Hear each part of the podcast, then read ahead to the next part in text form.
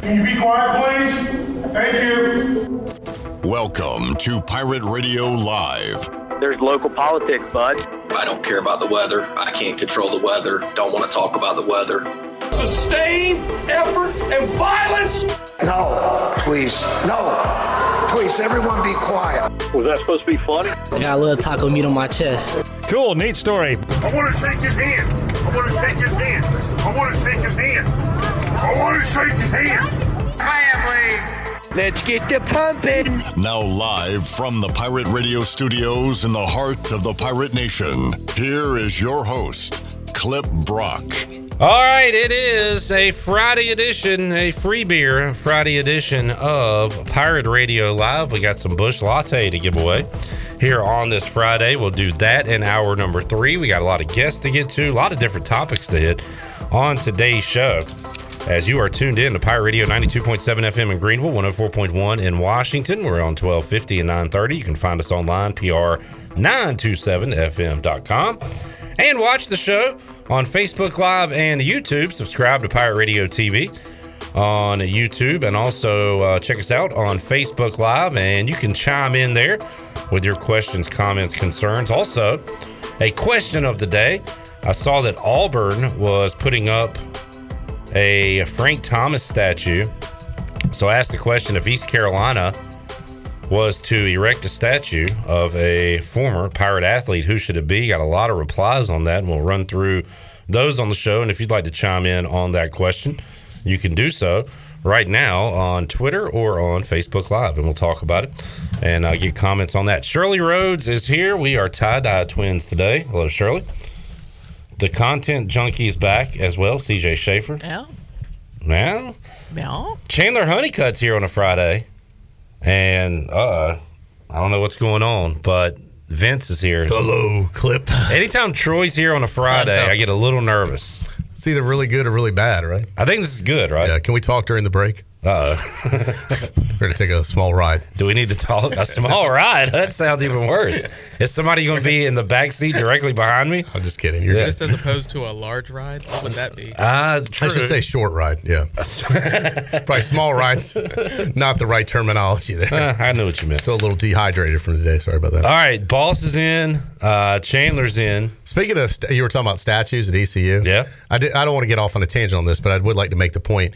It's funny we're talking about statues at ECU because a lot of people that would you put a statue up, their names aren't even in the freaking football stadium. Oh, no, so don't get me started today. on how we don't even recognize our best football players. Let's save it. because the old regime only went by oh if they have to be an all-american our best football players still aren't recognized in the football stadium That is a would hot li- button issue. i would you. just like to state that as a fact Yeah.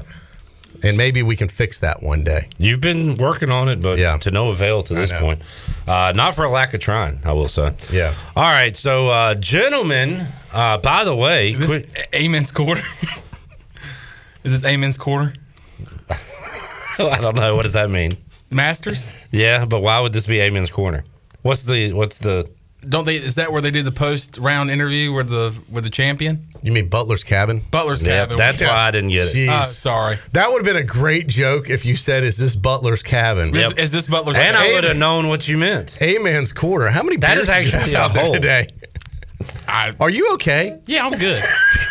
I'm fine. uh, burglary. I'm perfect. I'm ready. I'm ready to do a three-hour radio. now show. you know why I'm here because if I left just him in, with you in here, No, is it's- this Amen's quarter? No, it would make for a Uh, yeah, good radio show. It does, does, yeah. Amen's quarter is a, is a thing though. quarter? right? Amen's quarter? It, it's a hole. yeah, the- at the Masters. yeah, like a yeah.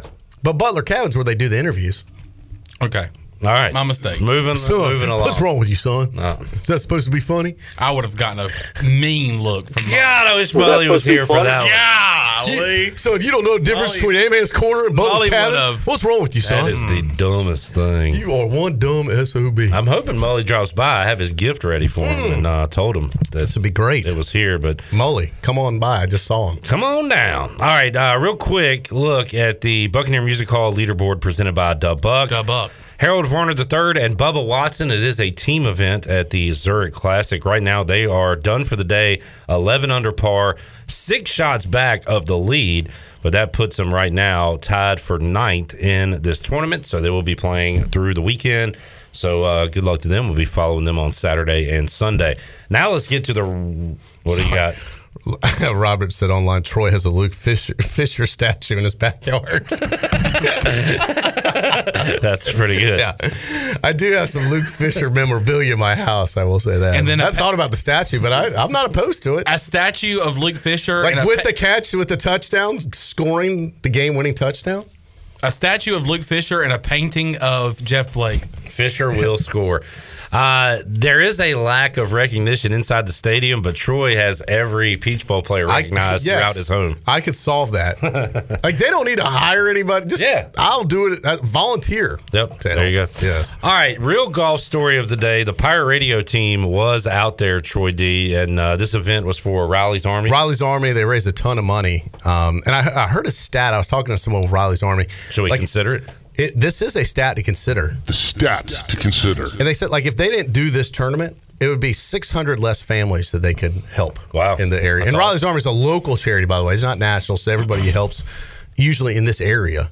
Um, and they help families with uh, mostly kids, and it could be other, uh, sometimes adults too, but uh, folks dealing with cancer and severe illnesses uh, to try and, could be as simple as sometimes just giving folks a gas card clip. You know, it's not, um, and, and, much bigger things too. But they do great work, and this is their big fundraiser. So Pirate Radio was proud to be a uh, sponsor of it. We were one of the whole sponsors. Um, and then we sponsored a team in it too and it was uh we you know look none of us are professional golfers but we had the most fun so it was me chandler was there making his pirate radio golf tournament debut today The picture we, we, put on Twitter. we had our friend uh, david price with us from david price construction and uh, brandon manning from uh, farm bureau insurance rounded out the team uh, the picture you put on Twitter. I'm not even looking at the camera.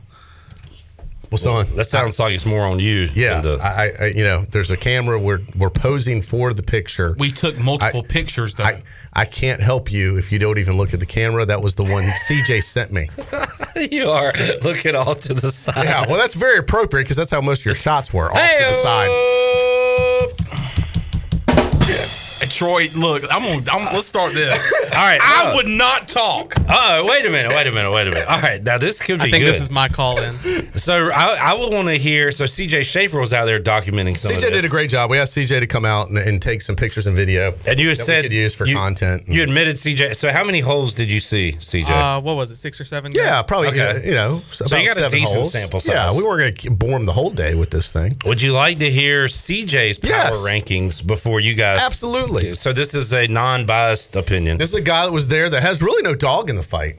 well, you are his boss, so he's so there is Okay, that. so maybe a small dog in the fight. But CJ's not afraid to Yeah, go after. not? He goes after me all the time. yeah. He's even gone after Troy a few times. So, all right, CJ, let's start with uh, with number four on your power rankings. Troy D, Chandler Honeycutt, Brandon Manning, David Price. Unfortunately, uh, I'm gonna have to put Brandon Manning at number four. I think the best tee shot he had that I saw was unfortunately the one that I left uh, right after he shot it. So other than that, it was a it was a rough start. Yeah, He, he got better. He though. did. He took a while to warm up. Let me just say that he he was very slow out of the gate. Okay. He got- he got better. fair evaluation. All right, who's coming in third? All right, two and three. I'm just gonna say beforehand, very close. Could be could be uh, kind of flipped if needed. But Chandler, I'm gonna put you at three. Um, and I said David was at two. So unfortunately, Cue the music. fortunately, you guys know You what gotta that be means. kidding. Do you believe in miracles? I. I started hot, man. I No, did. I hey, started I will hot. say this. It was an unbelievable Hey, start. I will say this. and I will say, He when hitting- I play now- for now on, CJ is going to be with me and follow me around and document everything. Because as long as he was there, I was doing great. To your caddy? Now I think everybody was in agreement the first few holes that they were definitely playing off of Troy. No, uh, the first three the first three holes we took Troy's drive. Now it didn't go any damn where. It was it didn't go far. There he is. But it was Sounds a but little it- angry. But, it was straight. It was. No, he looked really his tee shots looked really good the first four, four Kind of like the senior tour. Just keep all you got to do is keep it in That's play, like- keep it down, and it went far enough. But you are eligible for now. Correct. And I feel like an old person out there. So Troy D, top golfer. Wow, thank you, of the CJ. group. I appreciate that. Chandler, uh, what do you think about that? I mean, I could see why because well, he wasn't out there the whole time, but we we got we got better as the. I, I will tell you, they, this they- guy didn't even play a couple. that's not true. I, Somebody's lying here. Who's lying? I, I played the holes. I let Brandon take one of my uh, drives because I didn't want to hit it into the water. There was and then he there hit was it in one the hole. water, We, and I said thanks for taking that for me, so I didn't have to lose my ball. there was one hole where you did not. Well, there was one also. We had a T buster, and it was already far Okay, enough so up. now we're getting. Yeah. But after, I will tell you, like the last few holes after I ate that ham cheeseburger and I started to get hot, I started to fade a little bit. So I was definitely strong out of the gate. And uh, I, had some bombs off the tee though, didn't I? you had you had one. Unfortunately, we didn't play. See, mine's the difference between me and One? Chandler. I didn't Talk hit it, good- hey, talk hit it good- as far as some of the guys, but, somebody but it was the most playable. He did hit one that went further than anybody, and we still couldn't play it because it didn't land in a good spot. But it did go further than anyone else. But he did Talk hit. good he about hit it. somebody He hit it, and he goes, "Guys, I don't know if you've ever had a feeling like that, but I hope one time in your life you can." I was like, It felt Chandler, good. I creamed it. I creamed Are you talking about golf or something else? Have you ever had a girlfriend, son? Like, uh, what? an orgasmic tee shot off uh, hole I mean, eight. I thought you went full. Yeah. No, So, I thought we it were gonna felt have to- good. So long drive competition, Chandler might have been the winner today. Yeah. Uh, yeah, but we did. We had. Troy someone- doesn't want to give you any David any Price- damn credit. David Price hit one pretty long. He far. did. Yeah.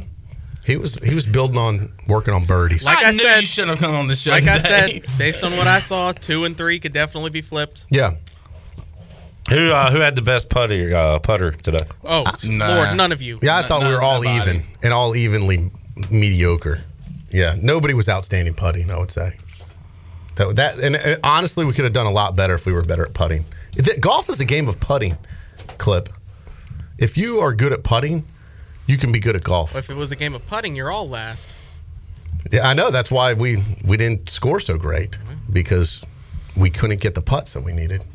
Uh, Mike says sounds like Troy played well before he started getting the meat sweats.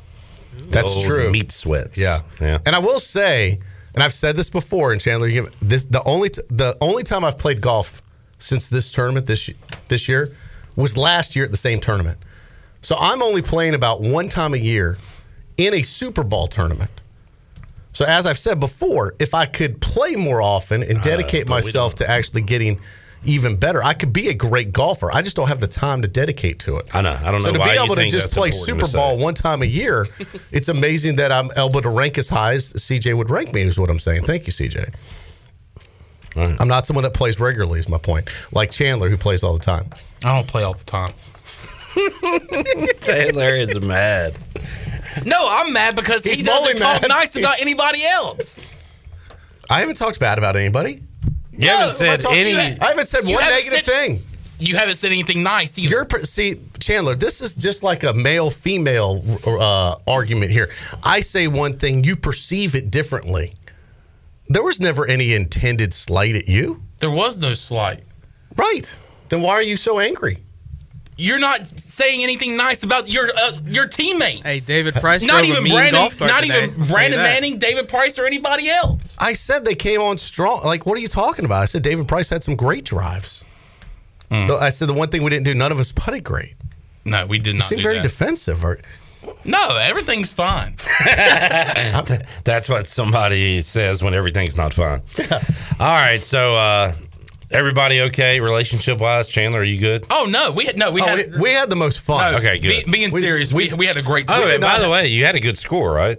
Six, oh, six under. Six under, Yeah. Well, you know, not a good score. that's average. Average. Yeah. Not, Mike was the uh, winner? Mike Uh, do you know? was at, I don't know. I mean, if- they had like some pro guys playing out there. I mean, I'm sure it was like freaking 20 under. I do know. I, I talked to Mully afterwards, and he said that his team shot 15 under. Yeah. So So, you know, I mean, respectively, considering how little we all play, we did very well. All right. considering where we're at. And now, if they graded it like on a um, on a curve, like with if they put everybody's golf handicap in there, we'd probably be in the hunt. And originally they were going to do that, but they decided not to. So then it kind of penalizes players. Like if if you take into the account the golf handicap, and let's say ours is twenty five plus or whatever, that would help us out a lot when it came to the score. All right, I'm, I'm happy. You guys made it through the 18. Yeah, nobody under par. Yeah, Yeah. No, nobody got injured. Yeah. There was a couple close calls with the golf cart incident that I don't want to get into, but we were good. All right. Brandon distracted me, and there was a little ravine. And uh, Oh, what, what was the cart duo situation? so I, I was, was- with Brandon, and I was driving. How did that go all day? You and Brandon got along? Amazingly so. Yes. Good. Um, as I said, we had a few cart situations Okay. that I'm sure he'll tell you about. Um, and then you rode with David. David Price. Yeah. And uh, and me and David had a, we all had a great time. And then David's just such a nice guy, and he's he's just out there to have fun. So he kept the spirits high. Yeah. And CJ, there. you got some great videos. You know, you got it was it was fun. Looking forward to seeing those. Uh, I tell you what, y'all are uh, you're a pretty good looking team. Y'all looked like you knew what you were doing out there anyway. That picture you put. I mean, it does. It, like if I didn't know any different, I'm like, damn, these guys look look good. They like Yeah. good, good golf Look bit. good, feel good, play good. There you go. That's what Coach Ruff used to say. All right, uh, Troy, while you're here, um, I want to recap uh, the NBA playoffs from last night. Did you see any games? I did not. Well, that's fine because I did not. Charles Barkley's going to recap it real quick, and uh, this is perfect for you. Yeah, I, I could this. not even tell you who played embarrassingly. Well, here's the uh, recap of what happened last night in the NBA playoffs. when a guy's banging you, you don't you spin off of him. Those are the worst defenders to play against actually, because if you can feel their body, uh, come on. 18 points for Joker, only Nugget in double figures. 69 59. Golden State shooting 67. And the score was 69. That yeah, that was so perfect. better. Shaq lost it on the set. Barkley finally realized what he was saying and just stopped and said, "Come on." So there's your recap, Troy Yeah, D. When you're perfect. banging a guy, Yeah. spin off of him. When you can touch his body, And they think we're the only ones that are immature on the air. So yeah, I knew Yeah. I figured that was right up your alley. That's So perfect. There's your NBA recap, Yeah. folks, uh, from last evening. All right, uh, I need to start watching the NBA. well, or, or maybe you? not. Or maybe I don't need to watch the NBA. Don't let your kids see it. Um, This is only games only after 11 p.m. yeah, we will do. Yeah, that was late night. We will do. Uh, we will talk a little NBA on today's show. Uh, we got to get to Brian North. Anything? Uh, by the way, Pirates playing. Yeah, I have to correct. check that out as well. Uh, anything else, Troy D? Before we take a break here. No, Chandler, thanks for being on the team. No, I do wanna say- glad you made the cut. No, I It do want to. I, I do want to say thanks for letting me play, and I had a great time today. And uh, hopefully we can do it again next year. It was fun. If Tony Collins cannot play. Yeah, well, I, I, and truthfully, we didn't. You, I asked you before him. Oh don't wow, Tell, don't tell Tony. I wanted, Oh. I wanted you to play with that's us. breaking news. Yeah. No, you th- weren't. You weren't an alternate. We, I had you penciled in. I just didn't tell you until the day before. Well, that's what I was Yeah. thinking because I for- they had my I- name. On, I know. They had my name. On I the put golf your cart. name in Tuesday, and I forgot to tell him that he was on the team. And he texted me I texted Thursday. you- Let me know if I could still play. I said, Yeah, yeah, you're good. But I, like the way you went about it. He he felt like he had something to prove. You know, You- Yeah. you're kind of Yeah, but I, I gave the names in Tuesday uh, because I knew you were willing to do it, and I forgot to tell you. Oh, by the way, you're in. I just Well, let, thanks for letting me play. Buddy. yeah, man, it was a good time. Pirate Radio And CJ, golf seriously, I need you to with me whenever I play. a good As luck charm. videographer, photographer, caddy, whatever, handler, you can whatever title you need. We'll get you a He's- golf cart this time. He was riding. on the he was Yeah, riding I on know, the he was back of me and back. David's golf cart. They called CJ my genie because as long as he was around, I was playing good. Well, that's classic Troy D. You might struggle, but when the lights come on, That- time to shine. That's right. That's what David Price said. Yeah, Time Yeah. to shine. take that camera True off. of pro. Troy. He's hitting it all over the place Right in the woods. Just an average Joe. all right, uh, good stuff, Troy. We'll see you Monday. Sounds good. Appreciate it, guys. A lot Have more to go weekend. on Pirate Radio Live. Brian North, for some reason, is in Atlanta going to a Braves game tonight. We'll see if we can hook up with him on the phone, get you ready for your sports weekend. We'll have an update on ECU Tulane and a whole lot more when we return on Pirate Radio Live. More to go after this.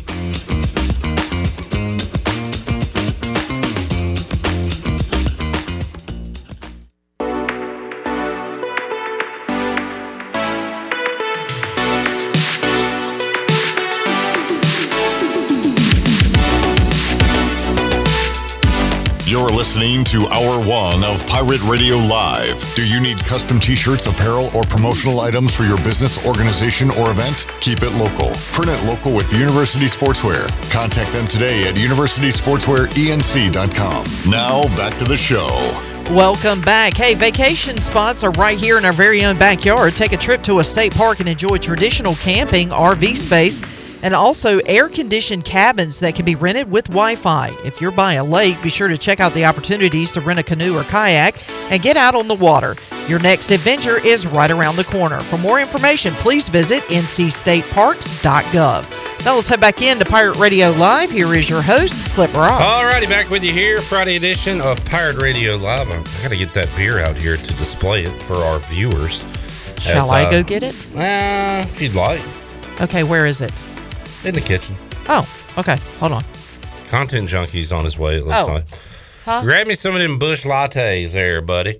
All right, uh, welcome back to the show. East Carolina and Tulane are playing in the first inning, no score in Nolans. And uh, David Stahl is uh, tuned in. And also, he sent a link. I guess ECU club basketball, according to David's, playing in the national championship. They're playing in some gym. It looks like Gannon College, Gannon University. And uh, there is a basketball game going on, and guys are wearing ECU club basketball jerseys. So there's something else uh, for you to follow. Well, I knew that they had a club baseball team and a club hockey team. I didn't realize they had a club basketball team. There's not uh, a ton of chatter. I've seen some stuff about it in the past, but I don't see anything on social media about it. So I don't know. Maybe we need to uh, get those guys on the show at some point. All right, um, let's get to our. I can't find Brian North. He's somewhere in Atlanta. So if you see him, Probably stuck on the highway. uh, Spaghetti Junction, I believe uh, they call that in Atlanta. Thank you, CJ, who brings in our Busch latte. Latte. We'll be giving that away and a large two topping pizza from Domino's later on in our show. Ryder Giles gets another ground ball out to end the bottom of the first inning. Pirates and Green Wave go to the second, scoreless in Nolans. All right. Uh, so earlier today, I saw a tweet that said that Frank Thomas was getting a statue at Auburn. And I thought I'd put out there for everyone if ECU built a statue of a former athlete, who should it be? And uh, a lot of obvious answers here. And I'll just run through them. Uh, Chad Smith says the captain, Shane Carden. And uh, numbers wise, yeah, there may be more prolific quarterbacks to build a statue of. The cool thing about Carden is, though, and he, he put a picture up here Carden in Chapel Hill flashing the Pirate State of Mind tattoo on the uh, inside the bicep there. That would be a cool statue to have erected for the end of time until the end of time. I, with- yeah, with I like that. Yeah. Like that picture, that needs to be up somewhere. Just Yeah. like huge, put somewhere over there. Uh, that would be awesome. Uh, Dixon goes with a different QB, David Garrard. Redbeard says Dwayne Harris. It'd be a cool statue if you could have the dreads coming out of the helmet. Um, Redbeard also has uh, there's some joke answers up here as well. Redbeard says Johnny No Reps. Maybe just have that up in spring and then take it down once the uh, the real football begins. Uh, Alex has a Mount Rushmore, so I guess you could build a a mountain and put four faces on it. He says his Mount Rushmore would be Terry Holland, Terry Holland, Gary Overton, Rosie Thompson, and Jeff Blake. So he's got an AD, a coach slash administrator, another coach slash administrator. Or was Rosie a coach or just a player, Shirley? Uh, Rosie was a. I know Rosie was a player. administrator? Yeah. And I don't think she was a coach. Jeff Blake, uh, his other answer there. Bobby responded to that and said it should include Robert Jones. This, this is the problem, and this is why they won't do it. Because if you put one up there, somebody will say, "Well, it should be this other guy," and it would just create. It's just gonna snowball. Yep, snowball from there. Uh, Heath says most of the football facility expansion can be tied to what Jeff Blake did in 1991. No bigger impact than Jeff Blake. None. Zero. In the discussion. Period. So uh, Jeff Blake is his answer. Brad, now this would be a cool statue. Uh, definitely would never happen. But back in the day, East Carolina had a big man. And he was a big man, was not the tallest man, but a very wide man named Dink Peters, who played basketball at East Carolina. Brad, uh, I'm for that, but I don't see that being the uh, statue. Uh, See, when I think of a statue, I think of Uh, what do you what- think of when you think of a statue? When I think of a statue, well, uh, I kind of look at it from two ways. Obviously, you want uh, uh, a familiar player, um, someone that everybody can identify with in one capacity or another, but. Um, which is why I think the Shane Carden one works because you want to go with an iconic pose. Not only is so like for that one or a, like say for example the Luke Fisher touchdown. right, you're not only memorializing the player, but, But the, the, the moment. The moment. yeah. Yeah. And that's why I think Shane's would make the most sense from that standpoint. And somebody said Blake and Fisher together, and I, like the idea of a dual statue. But really, what if you just had a statue of Luke Fisher, you know, parallel to the ground? Yeah. Holding out a ball. Everybody knows that knows that moment. I think that- Anybody who's a Pirate fan that has grown up a Pirate fan knows the history of ECU football knows that moment. And those in recent memory know the moment of Shane Carden flexing Flexing. Flexing the tat. I think at the very least, everybody's seen the picture and they're aware of the context. Right. Which is why I think that would make the most sense to me for from a st- just the statue. I mean, I mean, picking the person might be a little, you know, difficult because, like you said, it's you know, if you pick one, you got to pick them all because there's so many to choose from. But if you're think if but if you're in the context of picking a moment that you can identify uh, that's iconic to the university, I would say probably those two stick out the most.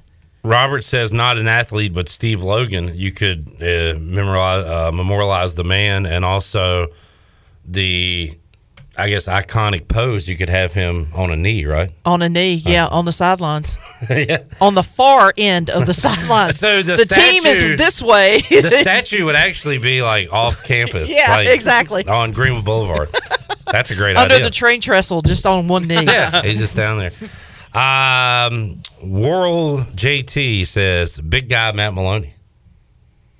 That'd be a cool That that would be a cool one. little statue, little skinny statue. Uh, PD says he didn't say PD, which is surprising. Shame. PD says Travis Watkins. When you when, that's uh, more of a moment as well. I think the only other one that's sticking out in my mind is just a picture. It's not necessarily a moment, like in a game, but just a picture, which is the picture of Keith LeClair with one foot on a step in the dugout. Yeah, Like that. that yeah, you have know, that outside Clark yeah. Yeah. that would be cool. you know just have that that one picture that you see you probably see it more often than not of when you see uh, Keith LeClair or anything associated with him is him standing on standing or standing in the dugout with one foot on a step and kind of leaning forward. I would think that would be to me those three moments. I'm starting to think of moments and, and just steal shots. And there's a, uh, a couple of Jake Agnos's ones where one he's hulking up. Oh yeah. And the other when he's tipping the cap after the state game in Yes. the regional. Mhm. That would be a cool statue. Uh, Sam Hickman says Nick Johnson. Hey, he had the big interception in the Virginia Tech game, almost Mhm. scored a touchdown. Uh, Christiana says Zay Jones is the only right answer. Now, here's one from Quack at Donald underscore Duck 217. So I think uh, this is the actual Donald Duck. He says Carter Cruz. Now, are- Yeah. Now, what pose are you going with that one for a statue? what is That's the, all I'm saying. What's the all time iconic Carter Cruz pro- pose? Ask Troy. There are You're not going to answer that? there are probably several you could choose from, but what would be your go to? Uh, J.O. Kraft says Morris Foreman, Mofo. Mofo. That'd be cool. that would be a good one but once again I, it, to me it's a moment it's a moment captured in time Uh, Tom says i would not disagree with mofo though LaShawn Merritt, Olympian. i mean if you're going to go with zay jones you got to go with justin hardy too He was said by some. Uh, Leprechaun says CJ2K. Uh, if you could have see, uh, the stat, here's a moment, Shirley. Yes, I think I know Chris which one. Johnson running, and, And then a side statue of Greg, Greg Hudson going that way. pointing. Yes, Uh, absolutely. There's a there's a That's a great one. for you. Uh, Taylor P says the Cran Man, Marcus Crandall. Andrew also said Chris Johnson. Zach also said Jeff Blake. Trevor says Justin Hardy. Skull Pirate says Dwayne Harris. Imagine his stats if he played with Ruffin all those years. Well, he would be. He would have the stats of Justin Hardy and Zay And so- Jones. Yeah, exactly. A couple of pranksters, more like wanksters. B. Pays said Lucas Thompson, as did Brooks Dixon. Well, Lucas Thompson, Hey, hey, I- there I- would be no statue. It's but that is there. a moment. It's not gone. There's It's the gone. moment. Well, yeah, there's the could have moment. him in that weird, ugly ECU hat Yep. and his Under Armour jersey. And then you have a statue of like a cloud of dust right beside him.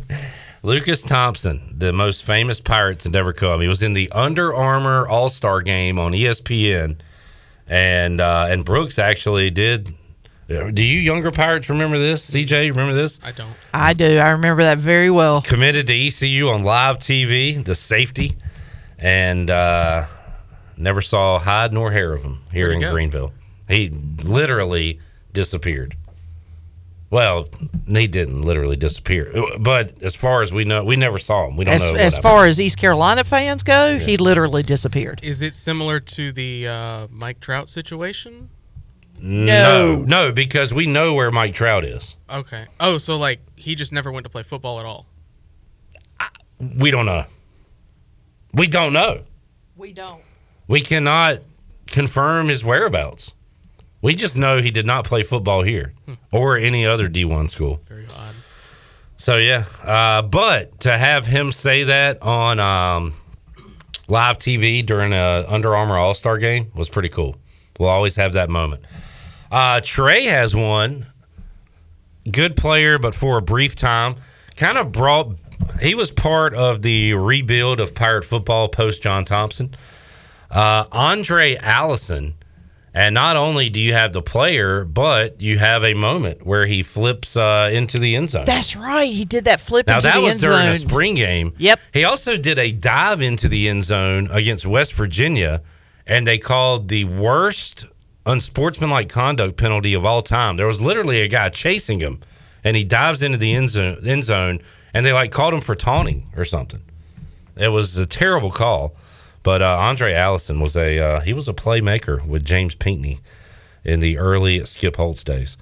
All right, so uh, there's some answers. I kind of I like where you were going, Shirley. That uh, not only and you could do one for a player, but I, I kind of like a, a statue of a moment too. Would be cool, like for the Braves, like the Sid Bream slide, like a moment for East Carolina, the uh, the Luke Fisher touchdown, the Mhm. Shane Carden flex. Or Keith LeClair in the dugout. Justin Jones, make a statue of him up here. Oh, yeah. And like eight Tulsa players around him trying Yeah. to catch a ball in the end zone. The Hail Mary, hell yeah. yeah. That's what they said on ESPN, right? Yep, that's Hail right. Hail Mary. Hell yeah. All right. Uh, CJ, who are you building a statue of? Woof. Wolf. So I like. Go ahead. Akeem Richmond. Game winning three pointer. Oh, yeah. Have his follow through as the statue. Yeah, CIT champion. that's right. I like that. Buzzer beater, yep. When I think of uh, statues, I'm kind of with Shirley, where I picture statues of not only an iconic player but an iconic moment that everybody remembers. So I think the uh,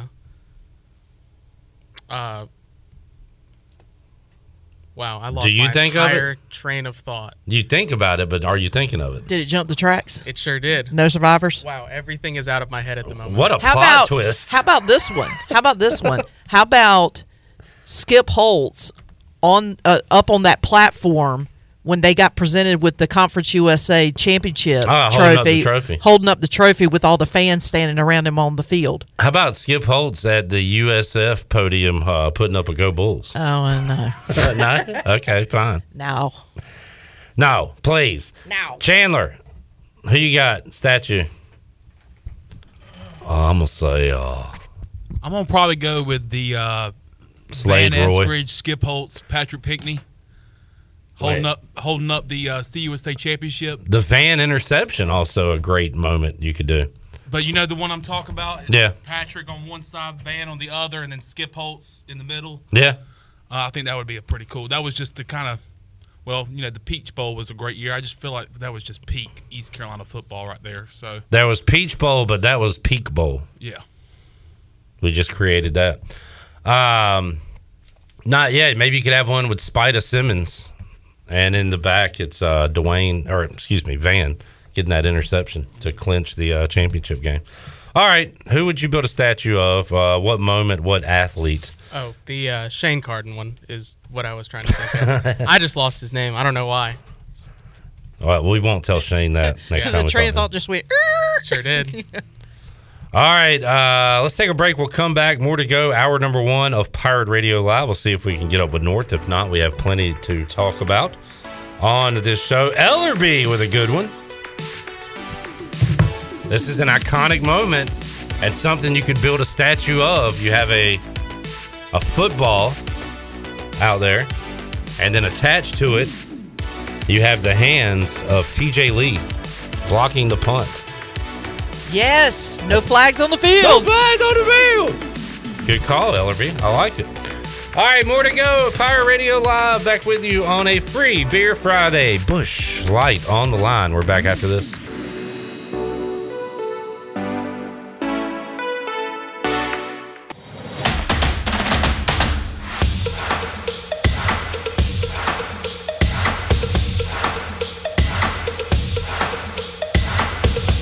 Listening to Hour One of Pirate Radio Live. Do you need custom t shirts, apparel, or promotional items for your business, organization, or event? Keep it local. Print it local with University Sportswear. Contact them today at universitysportswearenc.com. Now, back to the show. Welcome back. Need some beer for the weekend? The Jarvis Street Bottle Shop near Christie's Euro Pub is a specialty shop selling craft, domestic, and import brews, along with wine and growlers. The bottle shop offers monthly beer and wine tastings featuring rotating North Carolina craft breweries, along with live music and discounts. Stop by Tuesday through Sunday or check out the Jarvis Street Bottle Shop on Instagram, Twitter, and Facebook. Now let's head back into Pirate Radio Live. Here is your host, Clip Rock. Back with you on a Free Beer Friday edition of Pirate Radio Live. Busch Latte on the line also. Some Body pizza once told, me that, well, I was gonna roll me. uh, large two topping pi- Oh, boy. in the shed. Large topping pizza from Domino's also on the line. And hour number three of today's show. We're in a uh, good Friday mood. Chandler has already played 18 holes today. Feeling good. Feeling good. I had to go get a. I guess I mentioned it. Bang. Bang. Get a bang. No free ads. I know our guest coming up at four o'clock. Tony Dunn is a f- fan of these, um, so maybe he'll have one too. But I needed one. I just, you know, eighteen holes of golf will wear you out. It'll take something out of you. Uh, Ellerby has another good idea of a really good player, but also an iconic moment. And by the way, Ellerby, if you're tuned in, stay tuned in because I owe you an apology, and I'll give it to you in just a moment. Uh, Larry Shannon, yellow towel, scores the touchdown in Charlotte against NC State and had pre planned his celebration, pulled out a, a gold, a yellow pirate towel, and started waving it around in the end zone, and then uh, got in trouble with Steve Logan for doing it. But it was a cool moment. I have another one too. This was uh, Holton Ahlers' first year in the purple and gold against Carolina.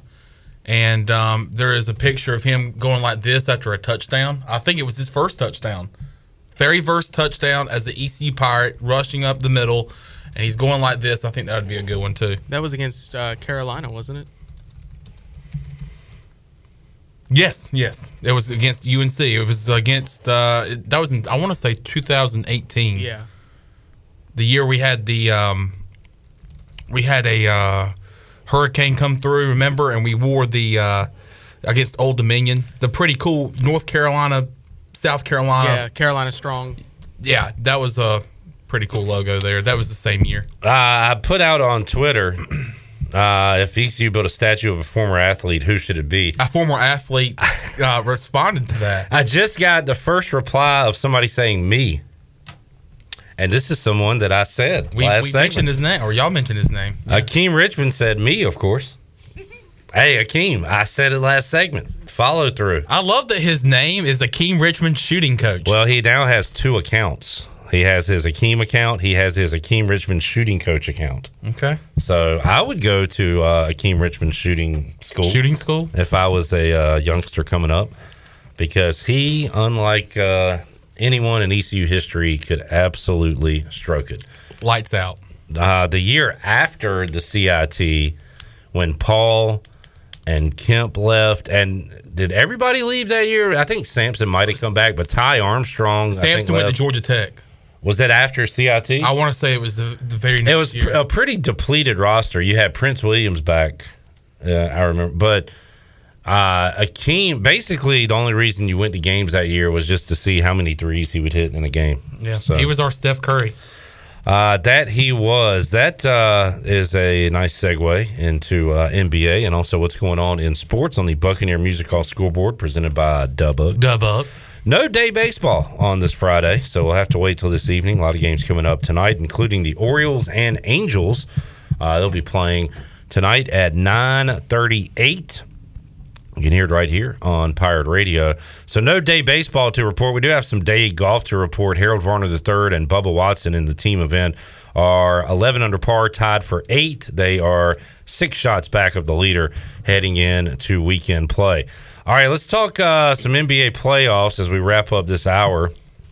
And uh, I am going to go with the same thing I went with last night, I believe, and just take all the road teams. All the the higher seeded teams are now on the road. And I took the Grizzlies last night and I gave up on it twice. I gave up on it in the second quarter when they were down by 20 plus and I gave and then they made a rally to cut it to 7 at halftime. I was right back in it. And then they got down by 20 plus points again in the third quarter and gave up on it twice.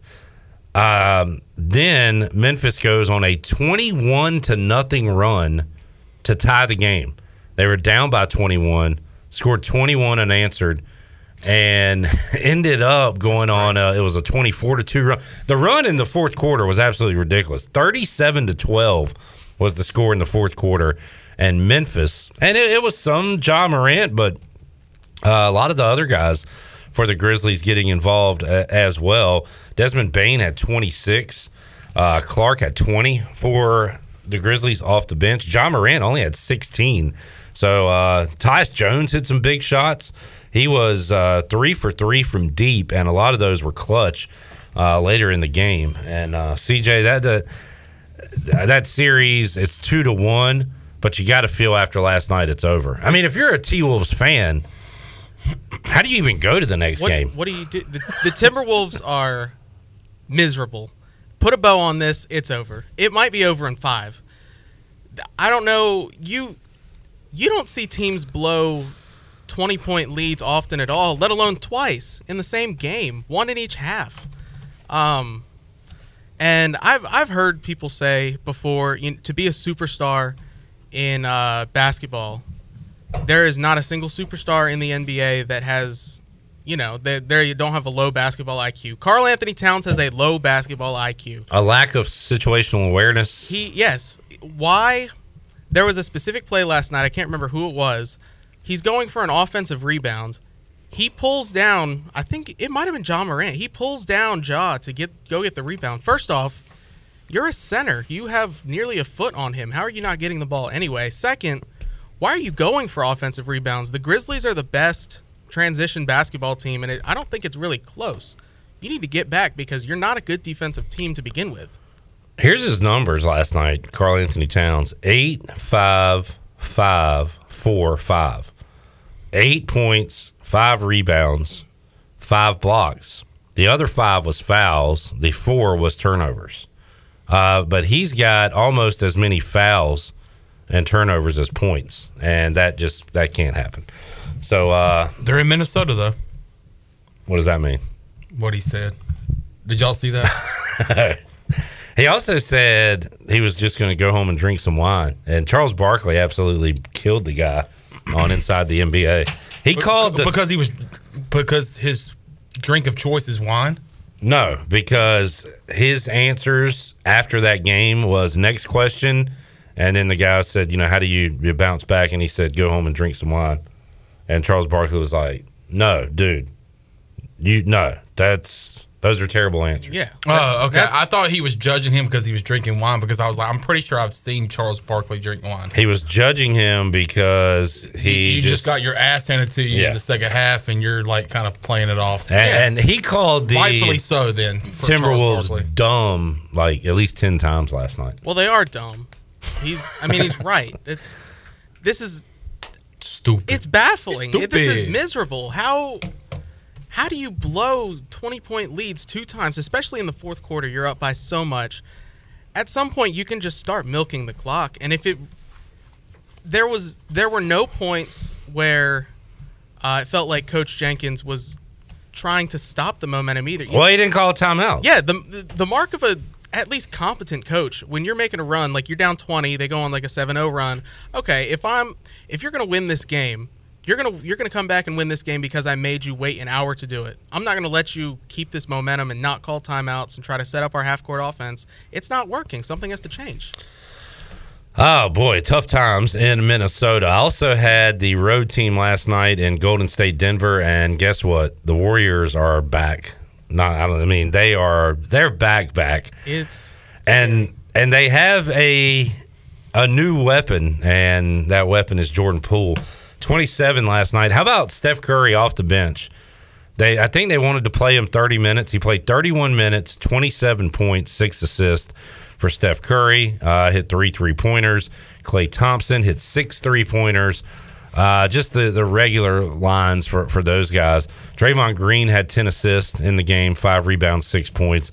Uh, and in crunch time, nobody you'd rather have uh, on your team than, than these guys for the, the Warriors. Yeah, if I had to, based on the first few games, if I had to pick the finals right now, I would pick the Celtics versus the Warriors, and especially so for the Warriors if uh, Devin Booker for the Suns is Yeah. out for a significant period of time, which it seems like he is, and that kind of makes this one eight series between them and the Pelicans a little bit more spicy when you look at uh, what Brandon Ingram's did this past game to tie up the series. Uh, this is, I don't know who's going to stop him. That's going to be a, a scene tonight. I'm looking forward to that one. Yeah, it's it's interesting how how much interest can be put into a one eight series just like that.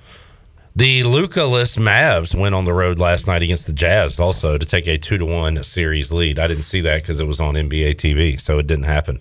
Talk about miserable teams. I do like what they're doing tonight, and that is seven o'clock Heat Hawks on ESPN, eight thirty Bucks Bulls on ABC, and nine thirty Suns Pelicans on ESPN. So we can actually watch all the games if you don't have NBA TV. I like all the road teams tonight. That's probably dangerous. Heat over Hawks, Bucks over Bulls, Suns over Pelicans. I don't know how the Suns are going to win it, but I think they are on the road. I think, Chris Paul. I think if I had to pick, I might pick the Bulls. Um, I think this Khris Middleton injury is going to be significant. I just don't think DeMar DeRozan's going to score 40 plus. Now again. that's true, and you honestly, you're probably right. Uh, but I think, I mean, the Bucks still might get out of this series. I think I would kind of expect them to still, but going into the next round, I mean, if you have to play the Celtics, the Celt, I, I don't know if I've ever seen a team play this good of defense on Kevin Durant before. Interested to hear your take on that series on Monday because they're going to be, well, maybe on Tuesday. You've got game three coming up when? Saturday, I guess? Saturday. At, in Brooklyn. And then game four is Monday in Brooklyn. It, it feels like the Celtics are one of the top teams, if not the team in the East, but they still. They say a series never begins until the home team loses, right? Right. So, want to see what happens tomorrow Yeah. in that series. It's uh I mean like I said Kevin Durant is he's lost out there and it's not I know some people I've seen people say Kevin Durant is making these mistakes. The Celtics are forcing these mistakes out of the stars of Brooklyn. And I think if you look at a game like uh, Wednesday night when there's really not any stars that stood out. I mean, even Jaylen Brown, who was probably the best of the four stars on the court, uh, 22 points, I think, shot 50%. It's not it's not great, but you have seven of the eight Celtics players that played scoring double digits. Um, that's the kind of stuff you need to see, especially when the team as a whole Uh, this, the game slows down. The team's not performing how you want to see it, but it's been a great Yeah, defense been- by the Celtics so far. There's your NBA playoff recap and update on the Buccaneer Music Hall scoreboard presented by DeBuck. DeBuck. Chandler, would you like to add anything to this conversation? No. All right, thank you. Uh, Ellerby, I now owe you two apologies. I apologize for not telling you what I was going to apologize about earlier this segment. Uh, I was notified via Redbeard, and I had to look this up. Do you know what today is? You know, every day has a day. National Jelly Bean Day? It is National Jelly Bean Day, Is it really? April 22nd. Just because we were talking about Ellerby, so I, I felt like that's uh, what we were going towards. I saw him earlier in the office. I did not wish him a happy National Jelly Bean Day. I didn't hear Shirley wish him one either. So he's probably uh, a little upset with us right now that nobody thought of him on National Jelly Bean Day. It's kind of like going the whole day on your birthday and nobody told you happy birthday. Yeah, you just and you're upset. Yeah. Uh, by the way, Ellerby, as that ball's gone, we got a two lane home run and the Green Wave take a 2 nothing lead. Uh, a moment ago, I saw Bryson Worrell go for a ball and didn't get it. What happened on that play? Did they get the guy out? They rolled all the way to the wall. Okay, yeah, I was confused because I was about to correct you and say it should be three to nothing. Maybe it because, is. because the guy, just like a while ago, hits the shot to center field. Bryson Worrell, as always, given 110 percent, tries to dive for the ball. It goes under his glove, rolls all the way to the warning track, and the guy gets the third standing up. Um, so assuming I, I've kind of took my eyes off the game, it is three to nothing. They just so- didn't have the uh, the dot on the bases there in the graphic. Three nothing Tulane with the lead. Uh, by the way, Ellerby, if Easter season is the only time you can have jelly beans, Easter's done. Jelly bean season's over. How is National Jelly Bean Day today? I love how you're talking. It's like you're talking to Ellerby as if he's in the studio, and I keep looking like, all right, where's he at? I'm talking to each individual listener one by one today. Each one who embodies Jonathan Ellerby's sentiment. Hey, Brian. Yeah, I'm talking to you right now. Odds are there's a guy named Brian listening. right? Gotta be. Yeah. Hey, John. Hey, Jeff. Hey, David. Hey, Maurice. Talking to you right now. All right, let's take a break. We'll Please. come back. Uh, have not seen hide nor hair of Tony Dunn. Hopefully, he's here with his big muscular arms. I hope he's got the tank top on. We got uh, some Panthers to talk about. I got the audio of that coach that Tony loves. Okay, good. Because uh, Tony, this is a uh, new favorite for Tony. He dropped an expletive this week. We got to talk draft. By this time next week, will the Panthers have another quarterback on their roster? And if so, who will it be? It's kind of exciting, right? The unknown. We are less than a week away from the draft, Yeah, folks. the suspense. It's killing me. Take a time out. Hour two on the way after this.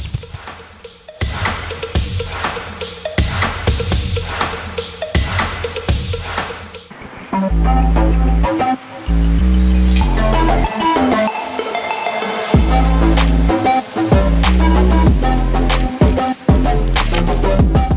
listening to Hour 2 of Pirate Radio Live. Now, back to the show. Welcome back. Do you need custom t shirts, apparel, or promotional items for your business, organization, or event? We'll keep it local and print it local with University Sportswear. Contact them today at universitysportswearenc.com, the official sportswear provider of Pirate Radio. Now let's head back in to Pirate Radio Live. Here is your host, Clip Brock. All right, I guess Ryder was due for a short appearance. Uh, didn't make it out of the third. Two outs in the third. Danny Beal is on East Carolina, trailing Tulane three nothing. Got to get the bats going. In New Orleans, New Orleans, quick update on the Buccaneer Music Hall scoreboard presented by Dubuck. Dubuck. Check out the uh, Buccaneer Music Hall this weekend. A lot going on out there, right, Chandler? Yeah, a lot of live music going on just about every single day. Uh, real quick, uh, did we mention James Borrego had been fired? I, I don't know. I don't think I did. How do you feel? Uh, about like the, um, I don't know. I don't know. I just, uh, I feel like there should be. Great radio. I, I I think there should be. Well, hold on, Well, th- this is our segment called I Don't Know. Oh, okay. I- I think that there should have been at least another year, uh, but the product on the court, especially in the postseason, the past two years, losing by 30 plus in a playing game against a team that you shouldn't lose by 30 plus to, uh, is very concerning with the talent that we have on the team, not just talent, but young talent. Um, so that that is concerning. I, we kind of there was talks about it happening, and uh, it happened. So now we have to go back out and find a new head coach. So we've seen in the past what ten years we've seen Steve Clifford. We have seen. I guess Borrego was after Clifford. Yeah. I'm surprised it's already been I feel four like Borrego years. had. I feel like Borrego wasn't with us that long, but four wanna- seasons. It was like four. Was it four I- seasons? It doesn't feel like it. If you make a pros and cons list, the pros are improves every year. They had a winning record this year. I see it as like the Joe Dooley situation. How so? where I feel like there's more people out there that think that he should stay. They they like, I guess the direction the program the franchise was going, but In the cons list, you've got the way these last two seasons have ended. have ended. The pros list, you could say he's done it with not the best roster, Facing but injuries. With injuries, I was going to bring that up. On the cons list, you could say every team deals with injuries. Has to do that. Um. So yeah, I, I I said, and it was kind of a reactionary thing, but after that blowout loss to the Hawks, I was like, yeah, I'm either way. If they fire him, okay, I understand. And almost the hot starts have hurt, have hurt him a little bit because they you started get your hopes up? Yeah, they got they were smoking hot two years in a row in the beginning of the season, and then you and then you get excited that they're going to be you're breaking through the ceiling, and then you just turn out to be the same team. Yeah. And then a lot of uh, hardcore Hornets fans have a lot of questions about like the distributed, like how he's playing the players, the minutes. Well, People Chandler, got you always talk of- about oh. how he doesn't play rookies and young players. yeah. and he's supposed to be known for developing young players. Yeah, and well, maybe this is how he develops them. on the bench. Yeah. and G League. Like Kai Jones. You got Bouknight. You got Kai Jones, who really just Well, now he's never, in the G League. that, that never saw any playing to any minutes. Um, there was several times this year where you go and look at the box score and you see the DNP beside their name. So They um, really did haven't not had any good players, man. In some ways, you got to say that like is that the roster's young, man. And you got one, you got Melo, and that's like it. Miles Bridges is a good player. That's going to be looking for bank. Really, like that Yes, sir. much? Yeah. Yeah. He's turned into a good all around player. Uh, I mean, is that enough to win? The, maybe take a half million off after he threw his mouthpiece and hit the girl in the stands. I don't know. They- know. they She could sell it on eBay. if you uh you kind of almost have to wait and see like if they bring in frank vogel you say okay well they upgraded if they bring in some guy you've never heard of who was the guy that uh Joe Dooley. uh what are you talking about Just saying, like if you're bringing a guy that you don't care to like, it's not an upgrade for a pro team. okay uh on deaf ears, obviously. mike dunlap was the name i was looking for chandler 21 and 61 was mike dunlap in 12 and 13 that was jordan's guy hey you look like you don't even remember that that was before steve clifford There's an asterisk beside his name. uh, because we're not even sure if he's a real person.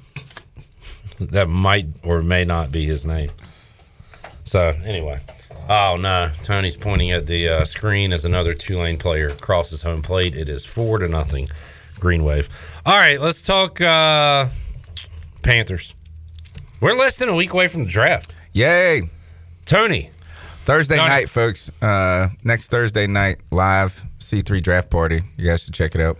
and watch the whole thing if you want, but I would definitely recommend watching when the Panthers are on the clock to get that live reaction. So, Tony, all the years you've done this, can you think back real quick? How many times have you been happy right after the pick? How many times have you been cursing angry after a pick?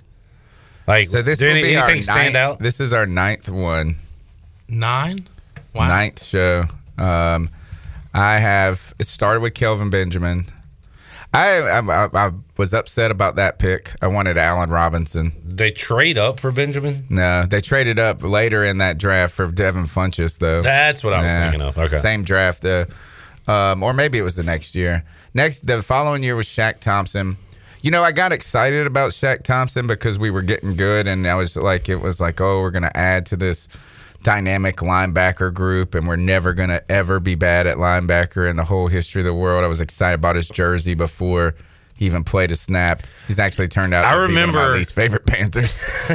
I remember talking to you, and that that was like when you. uh It's almost a cocky pick where. Like you're set at linebacker, Yeah. But you're like, we're so good, Yeah. we're just gonna add to yeah, it. I mean, we're going to use this guy like as some Swiss Army knife. Uh, I'm trying to think. Next uh, year, I got the first rounders here, and Ugh. and this was after the Super Bowl, I guess. So you had a late pick, Vernon Butler. Yeah, that one. I mean, know, who could you pick at 30 to make you excited though? Derrick Henry. Oh, okay. I've heard of him.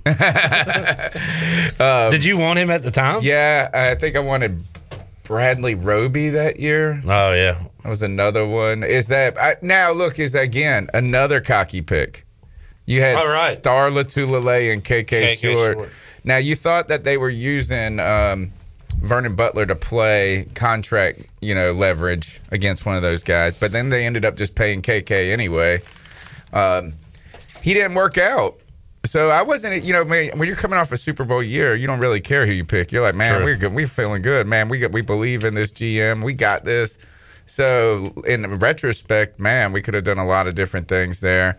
Next year uh, was McCaffrey. Yeah, um, didn't think that was going to be the pick. Was fi- was happy with it. That was probably the last time I've been happy. Uh, you have to be happy looking back at your 2018 first rounder, DJ Moore. Yes, you weren't excited. yeah, yeah, I, w- I was. I was. I was going to ask. Yeah, that I was a little confused. I was thinking you would have been happy with a DJ. we needed pick. that. Yeah, that was fine. He was also pitched to us though as a developmental player. This is awesome. Is that people all wanted Calvin Ridley that year? I was not on the Calvin Ridley train. Thank and I look, I was right. I just thought he looked like he was going to be a like um. That would have been a real gamble. I, I, I was going to. Dang it! I was going to say I wouldn't have bet on Tony's face on that one was uh, worth it. worth that joke. Uh, I'm going to be honest. I was uh, all in on Isaiah Simmons the year we went to Derrick Brown. Yeah. Yeah, I mean, wasn't for again, a lot of people were upset about the Derrick Brown. I thought I felt like that was just kind of Oh, a necessary pick. Man, I had a prop bet on Simmons to the Panthers, and uh, y'all took Brown, and I guess he went. He went to the Cardinals like right after, and actually kind of had a little slow start to his NFL career. Um, I want to say Derrick Brown had a more productive start. Oh, tur- yeah, and then but career. then last year, um, it kind of the tables turned. Yeah. So, Clip, one of the things that's been difficult about these draft nights is not the player we select, but the players that you wanted that you didn't get. Yeah. Um, so that year, I was all in on Justin Herbert, Hmm. and he went right before us. And you're sitting there going, "Man, we got the same problem." Then last year with Jaycee Horn, it had nothing to do with Jaycee Horn as a player. It was just that We man, were wanting Fields. Fields was there. Fields was there. and I was on your show last Yeah. year. Oh, and the the tackle and Slater, yeah, Slater. like And either, Slater. yeah, and then those. So it has less to do with those players. I have not really been uber excited about a draft pick. I think since like Cam Newton almost. because even Kuechly was like, who you know, Who's this right. guy? Oh yeah. Yeah. who was this guy? we knew he had a lot of awards. We had John He took about. I mean, he he had just about every single award in college football when it came to either defense or linebacker. But you we see a like, lot of "Who's those this guys, and it's like they're just like they're tryhards. Like they do, they're really great college players that don't make it. invisible girlfriend guy had a ton Uh, of awards. yeah, Manti Te'o. Yeah, but so he probably. I imagine there was a few Panthers fans excited, but I bet he just blew out expectations for him. Oh man, I mean, he's probably got to be like one of those players that's exceeded expect. Like, who are a couple of players in the history of your team that were like you didn't think was going to be good, and then they turned out to be awesome. I mean, like with the Patriots and Tom Brady, like nobody saw that coming. You're talking about? Are you still talking about Kuechly? Yeah. yeah, absolutely. I mean, you talk about the impact he had on that defense. Not just because Sad of it was just ended not so just shortly. Not just because of the player that he was, he was all over the field. He put people. He was basically a coach on the field. He Yeah. put the players on the field in position to succeed. You almost wonder if he made Ron Rivera look like a better defensive coach than he really is. because he was out there. That's Yeah, why it's like uh, makes it easy when you got like I mean is I mean I was gonna say is Phil Jackson the best coach ever, like one of the best coaches ever, but he always had the best players. It does make it look it's easy when you got MJ and Shaq.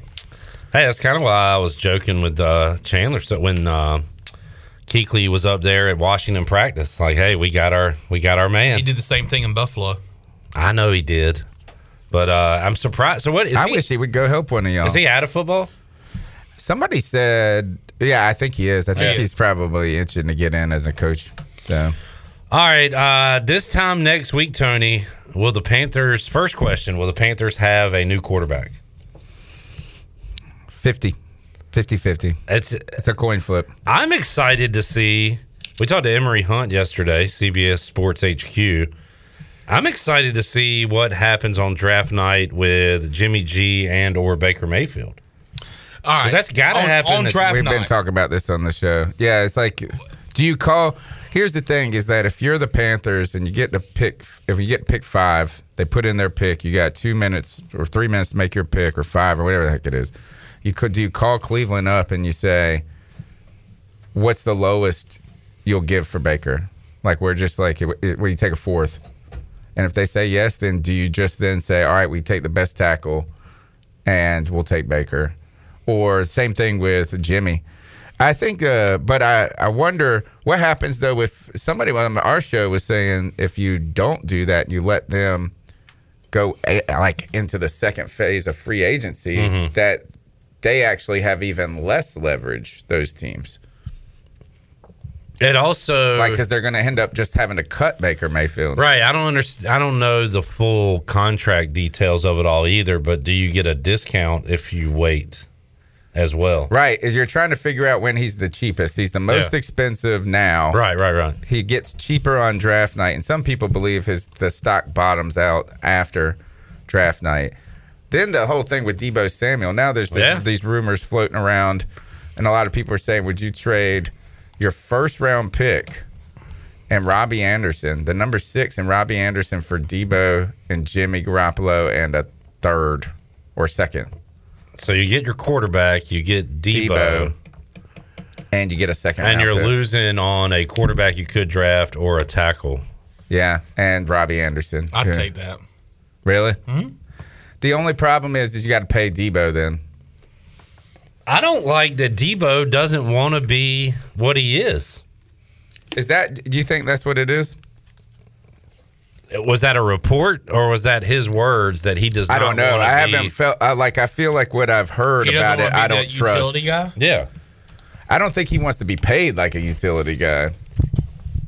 Or he's not being paid. Or if you play him like that, pay him Pay- as a receiver, running And back, running back. and quarterback. Pay, pay up because I'm I doing think a he lot. just needs to be paid what he wants to be paid in the range of like Tyreek Hill. Right. Yeah. You know, I mean, and that's just what it comes down to is he wants to be he doesn't want to be paid like a running back money. And that's kind of messed up that the 49ers would view, would try to categorize him as that. I'm trying to find. So, How many catches did he have last year? Yeah, I'll look up his numbers. I'm trying to find his Twitter right now because didn't he come out and say he never said he wanted to be closer to home? See, this is why I don't trust anything going around with any of it. I I did hear that his brother was on Facebook saying he wanted to trade. Well, it's pretty clear at this point Yeah. that he does indeed Want want a a, trade. Trade. and does not want to be a 49er moving forward. I think some of it has to do with um, how expensive it must be to live in the Bay Area. That rookie paycheck just doesn't go as far.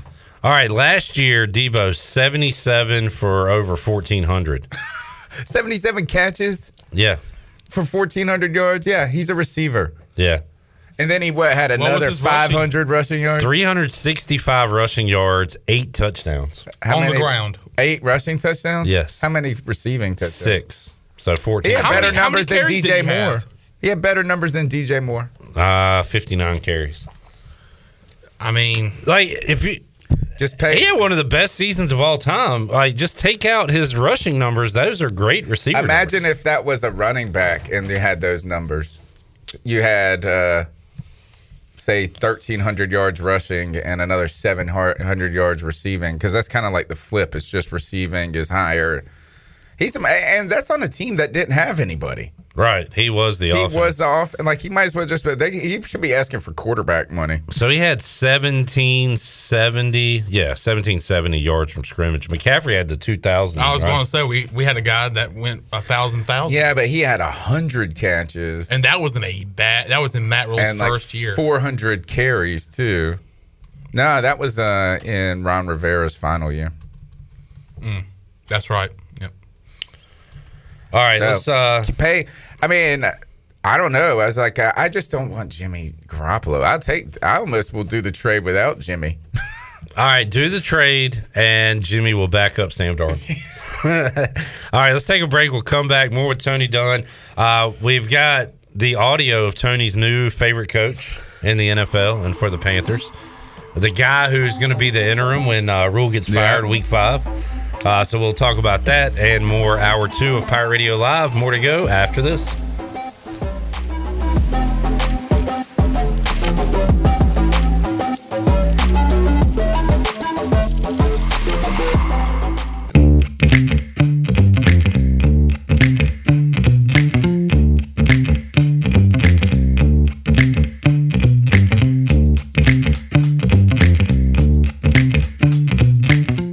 Listening to Hour 2 of Pirate Radio Live. Now, back to the show. Welcome back. Winslow's is open Tuesday through Sunday for lunch, dinner, and their famous brunch starting at 10:30 on Sundays.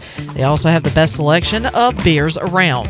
Winslow's is located on 5th Street beside the State Theater in Uptown Greenville. Now let's head back into PRL. Here is Clip Rock. Back with you, Pirate Radio Live, Free Beer Friday, Busch Latte on the line. Put out there earlier today. If East Carolina was to build a statue of a former athlete, who would it be? Had a lot of entries. Just had one uh, a moment ago from Aaron, who says Ruffin McNeill. His honorable mention would be his man Marcellus Harris. And he said for the great work he does as a councilman in Newport News, Virginia. So Marcellus Harris, great pirate player. Uh, did not know that he was involved in that. But there you go. Uh, Tony Dunn, pirate statue. Who would it be? Mm, I mean, I think it would. I like David Garrard. I think he could be one, right? Be Didn't we win? statue too. Uh, he was a quarterback in that '99 Miami game, right? Yeah. Yep. Like, um, so it probably and was it two Peach Bowls? Was it Jeff Blake got the Peach Bowl and then there was only one Peach Bowl? Only one Peach Bowl. Yeah. Steve Logan was said Was that earlier, Liberty Bowl that we always went to? What was the bowl Yeah. that we always went to back then? Liberty Bowl. Wait. Won one, lost one, and then later When lost two. y'all mentioned Steve Logan, did y'all mention like the statue being of him and his crouch? We did, and uh, I wouldn't mind that. I like said- it. Or him drinking a glass of wine. We said it would have to be on like Greenville Boulevard, like away from the campus, because he was so far away. Yeah, everything. he would always be away from everybody. We had a great bit earlier on the show. Thanks for listening. Hey, uh, let's see. I was. I know you went to Stop Shop. How about um, who's who's your favorite receiver? Dwayne Harris. He's Yeah. my favorite pirate of all time. Really? Yeah. Favorite pirate of all time? Yeah. The playmaker. Tough as nails. He was awesome. Love him. You know who I loved for this team a lot, and he used to come on the show was Terrence Comper, man. That, Yeah. that year that Dwayne? he played for us as a transfer, like, and nothing was good on that team, and he was great. D- uh, Dwayne Harris was like a Deebo Samuel.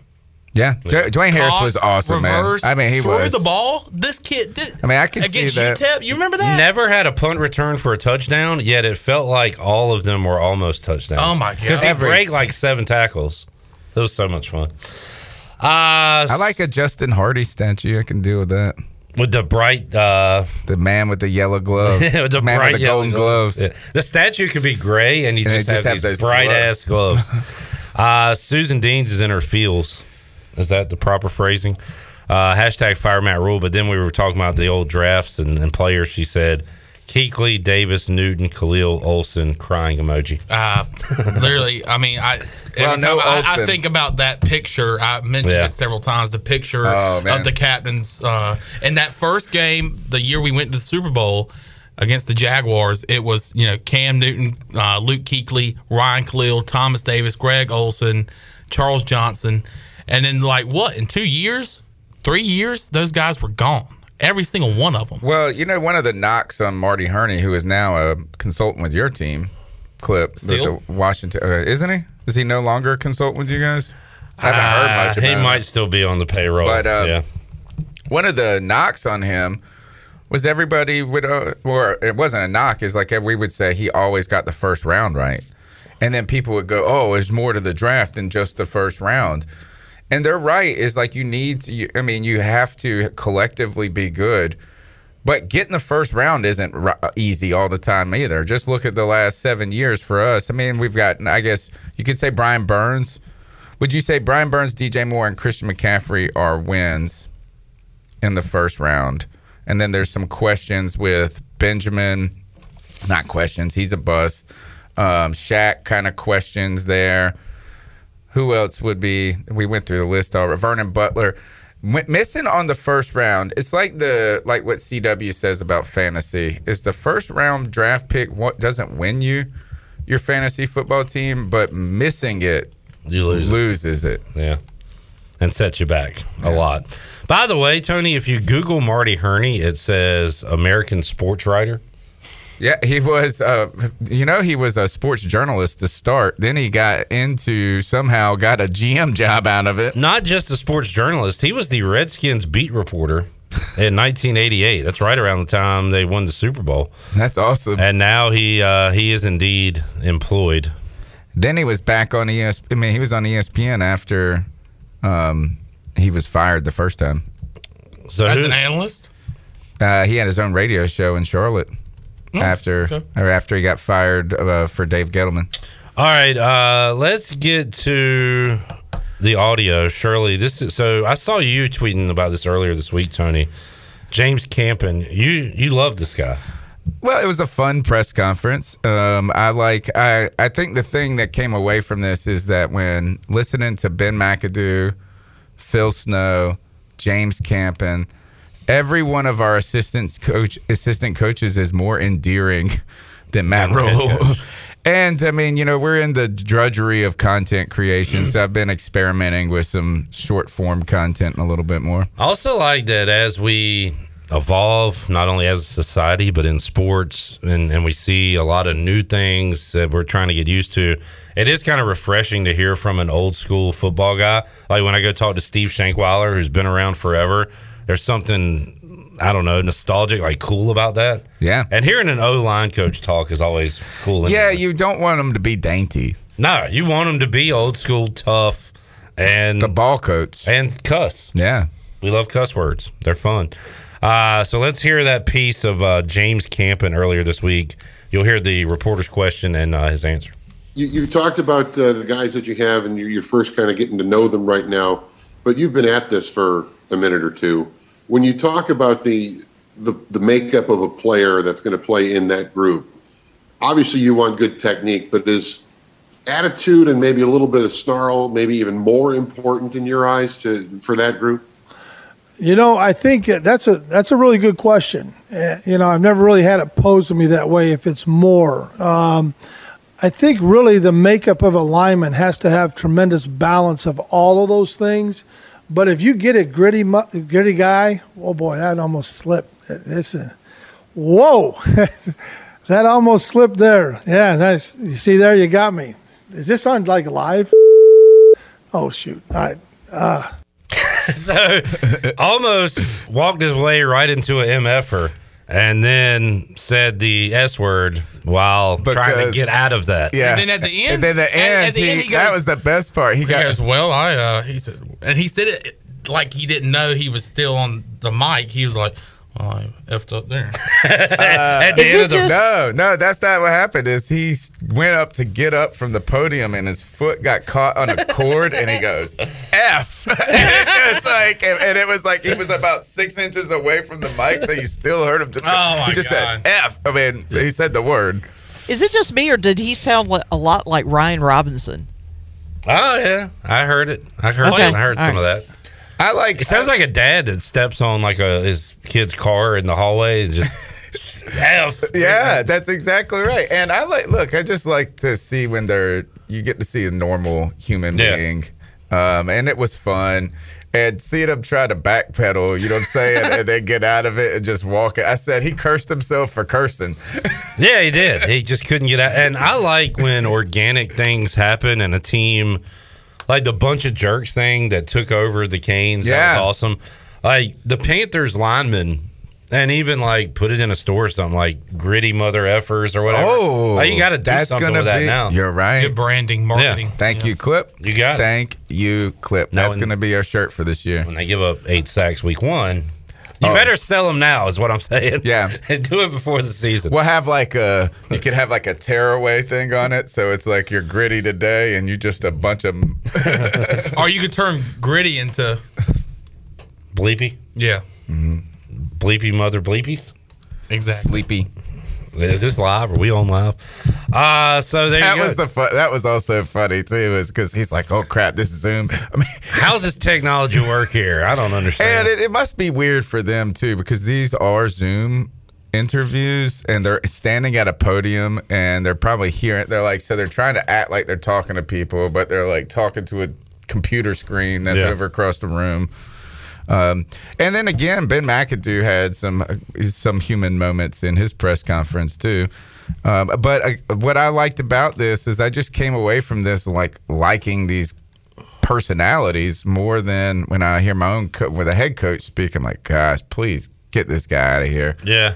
Well, maybe. Well, it's because that's all you hear from. You hear from the coordinators. You hear from the head coach all the time.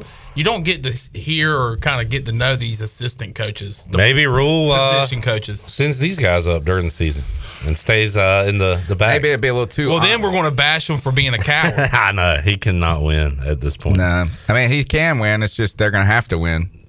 The only way he can win is to win. Is to win. Charlie, see if we have Trent Dilfer in the. Uh, I think it was in the sports bar folder Sports bar. because he said something one time that uh, that sounds like what I like Trent. about. I liked him. He loved Cam Newton back when he was coming out of college, but I felt like he's a. I feel like he's kind of an opportunist as well. As like as soon as they hit any hardship, he jumps ship. This will not shock you, Tony, but uh, I was wrong about Cam Newton.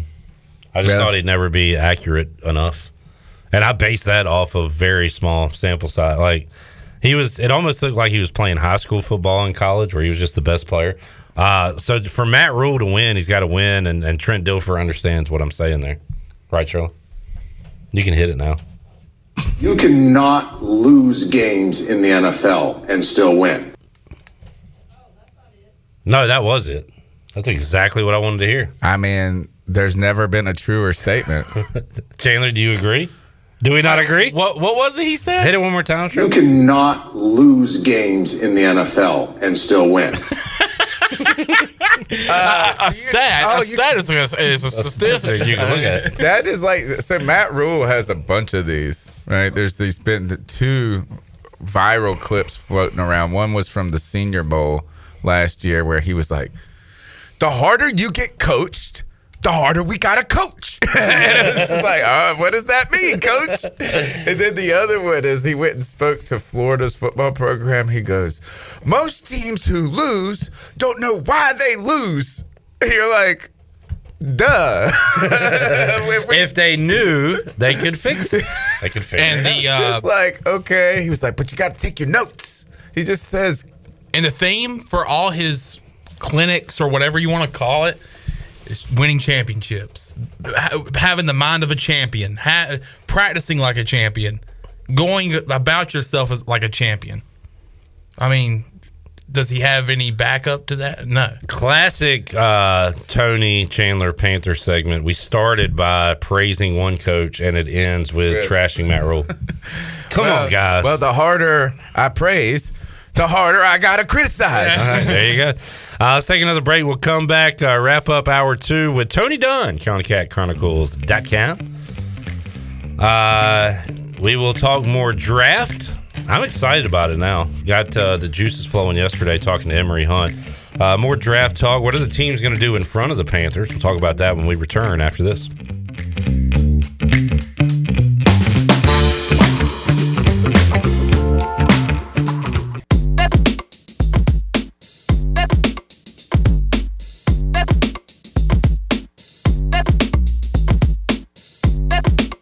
You're listening to Hour 2 of Pirate Radio Live. Now, back to the show. Welcome back. Uh, coming up tomorrow, Christie's Europub is celebrating 20 years of business, and they want you to help celebrate by coming out to Christie's for a day full of drinks, food, and fun. Come and enjoy live music from the Still Shakers, Mac and Juice, and David Dixon, and the party starts at 12. For menu items, drink specials, or more information, check out their website at christieseuropub.com. Now let's head back in to PRL. Here's Clip. All right. I feel like Tony and Chandler are trying to get me to join their cult. They're showing me propaganda videos I don't. That's of the Matt thing. Rhule giving speeches. I don't think you've seen enough Matt Rhule content. You're probably right. Um, and the stupid bleep, uh, he's out. The stupid bleep that he says, you know, for example, what we just showed you, talking to the Florida football program. I admit that video did look a little. It reminded me of a phony-ish, preacher-ish type thing. It's very cringe. Yeah. I kind of kind of like this team. I've only been here for eight minutes. And I kind of like this team right now. And he gave the line that Tony said. Team. The teams that lose don't know why they lost. That what does that mean?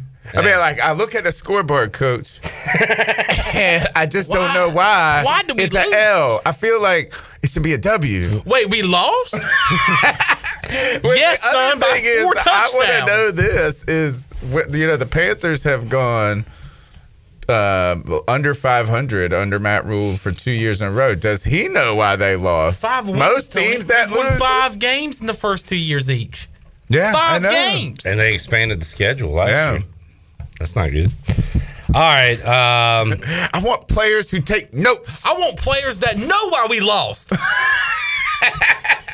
when we lose, I want you to know why we lost. we know we're going to lose, but why did we lose? Uh, well, we are talking about the draft, so we'll refocus. Let's get away from Matt Rhule. Is the Please. the draft is coming up next, and I want to give my plug for the C3 draft party. It's the ninth one we're doing. We started live reacting to the NFL draft before live reaction shows were a thing. Right now, everybody does it. So we'd love for you guys to join the biggest show of the year. It'll be on Facebook, Twitter, and YouTube is like the bread and butter where the community community's at. But I'm really excited about this draft clip. Is there's not a consensus number one pick. There's not even, and through all the top 10 um, players, everybody has an argument for being in the top 10, but no one has an argument for being like deserving of that. And I don't want to say deserving, but like being the guy that should go there. Not only is there not consensus about the number one pick, there's not even consensus about any position group who the number that. one guy is. Usually, you know who's number one. You know who the first quarterback off the board is going to The be. best It's a waste of time because the, I don't even think you know what teams are going to take a quarterback. No, because the Lions and the Panthers, who could use an upgrade at quarterback, even the Texans, uh, all three of those teams might go elsewhere, and the quarterbacks could slide. Yeah, I mean Atlanta needs a quarterback. Se- Seattle needs a quarterback. But when you turn to tackle, even I think when you think offensive tackle, you go, "Oh, this is the number one guy, and here's two and three. This year, there's arguments that all of the top three tackles could be the number one tackle of the group. Yeah.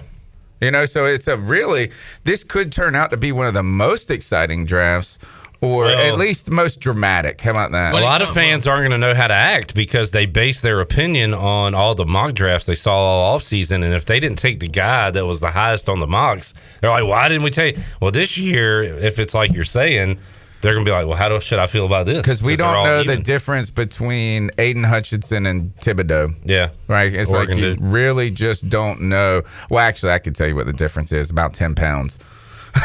is that one? I think the Thibodeaux is a little light. Um, that would be my concern. But I also don't care about these guys yet until they start playing football.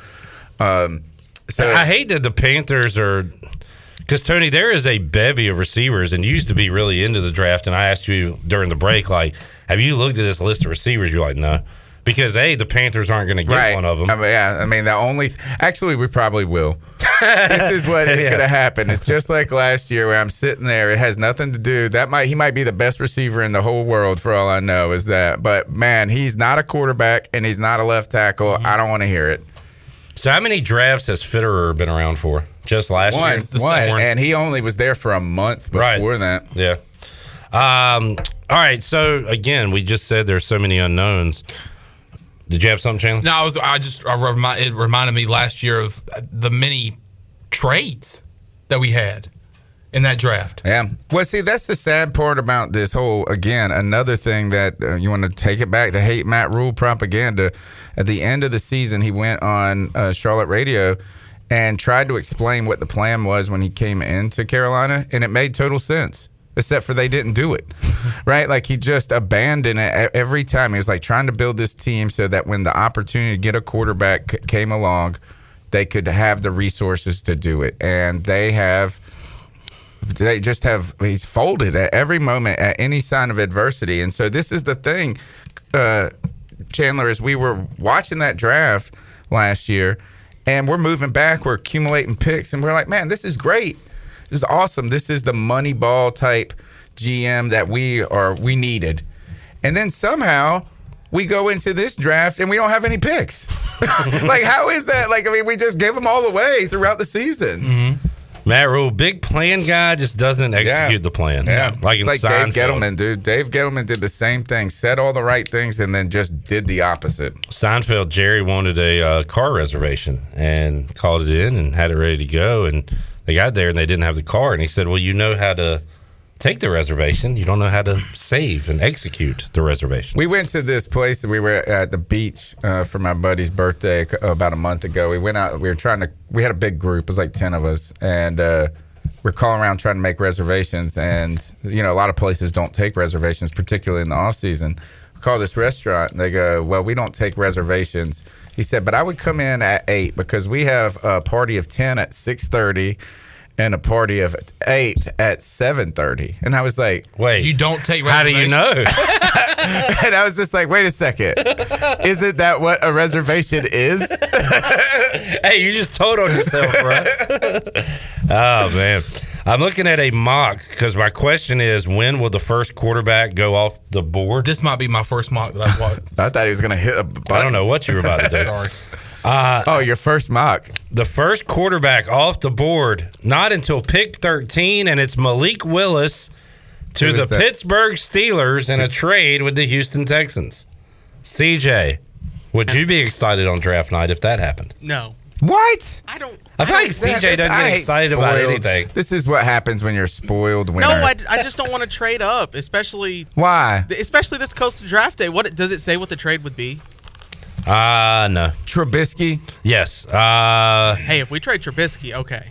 I'm in. Houston But I- acquires a future second round pick. Duh, do it. And uh I guess that's it. I don't know. Man. That might not be so bad after all. I'm so my my thought process a lot is people uh they ask too much on draft day and people are willing to overpay in the moment and that's just what I don't want to happen. But the bottom line is so you don't want Malik Willis. Not Yeah, that's what he just not said. at an overpay. Not, what is an overpay? If he's a starting quarterback, what does it matter how much it costs? I'm starting to feel like Tony in this, where you want the guy or you don't, and you're going to pay what you pay. But he is not. worth. he's not. You don't like him enough to do that. when you you're go to saying. it's, this is like when you go to a restaurant and you really Tony goes to a lot. You want to go and you want to get a steak and it's 28 bucks and you're like, "Man, I just want to get this chicken. I'm going to get the chicken dish which is 19.99 and it is a boring gets chicken dish." and you wish you would have just spent the extra 10 bucks and gotten the steak. I thought Troy was the king of analogy, but move over. Tony Dunn is here. That was a funny analogy. This mock draft, Saving from- a dollar sometimes. This, this mock draft from CBS Sports has Who's, who's the who are the Panthers taking? Charles Cross. Okay. they've got two quarterbacks going in the first round, and the second one is Desmond Ridder with the last pick of the first round to the Lions. So Pickett and Corral and all those guys are Sam Howell, day two guys. Look at Maurice Jones-Drew's uh, mock draft. Uh, he has four quarterbacks going in the top eleven picks. wow! Yeah, so that's why that's why this draft's you, awesome. This draft is crazy. I kind of like it this way. Yeah, it is nice because especially with uh, the first hour, like yeah, last year, the first hour of the whole draft it takes to get to pick one. It feels like it's like eight thirty, and you know it's it's uh, Trevor Lawrence. You know Yeah, it. You knew right, it for right, six right. months. Yeah. You I knew the first two picks of the draft for six months last year. And, and remember, like we know it's Trevor Lawrence, yet all five minutes that they are allotted, or you know, they're waiting on these trade offers that they're not going to accept. Um, did you find uh, MJD's? I did. Um, this one's wild. Panthers get Pickett at six. So again, the previous mock we just looked at had two quarterbacks in the first round, with the second one coming in with the very last pick.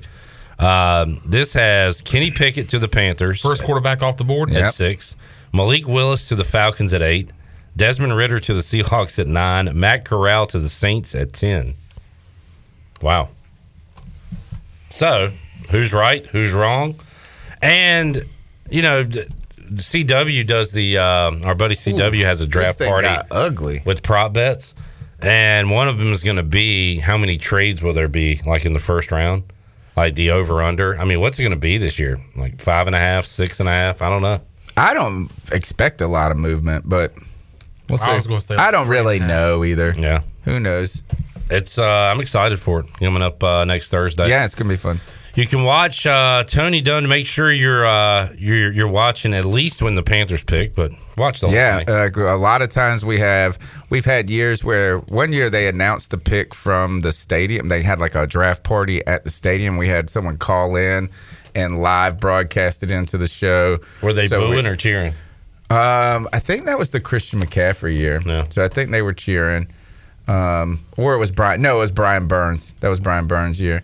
Uh, last year we had. So they were, uh, they're not booing; they're saying "boo earns." We had It's a guy. We had a guy call from. They had a live stream. They were in a bar in Massachusetts, and they having a draft party. And he um, said he would poop his pants if this happened, and uh, it did not happen. And then the bar then broke into chorus, trying to get him to poop his pants. Poop your pants. Poop Yeah. your pants. Uh, so you never It was know. a little bit more colorful than that. You never know what could happen, and uh, this thing takes a while. So Tony's going to get even more I will be sober though for this pick. for the pick. Yeah. Are how are y'all staying on the whole first round? Why did you look at me like that? Like, yeah, because it I'm gonna be so hammered. long. I know it It's so long. It is. that when when you, we picked 28th one year? I think I fell asleep before the pick. and I got somebody shake me. All right, well, have fun, buddy. All right, man. Thanks for You hanging too. out. And uh, look forward to our conversation next Friday because uh, it, it's going to be fascinating to see what Panther we are talking about. They take in the first round. All right, let's take a break. We'll come back. Was that Matt Rhule? Get uh, Matt Rhule. Get Matt Rhule out of here. Uh, when we return, a busy hour three. We've got our Busch Latte giveaway. We've got Morgan Ahlers joining us, Mark Greenhill's Golf Shop Radio Show. And we, when we return, we'll give you the details on the Rocking Horse Ranch Derby Dash. We are just a couple weeks away from the Kentucky Derby, and we'll give you all the details on that when we return on Pirate Radio Live after this.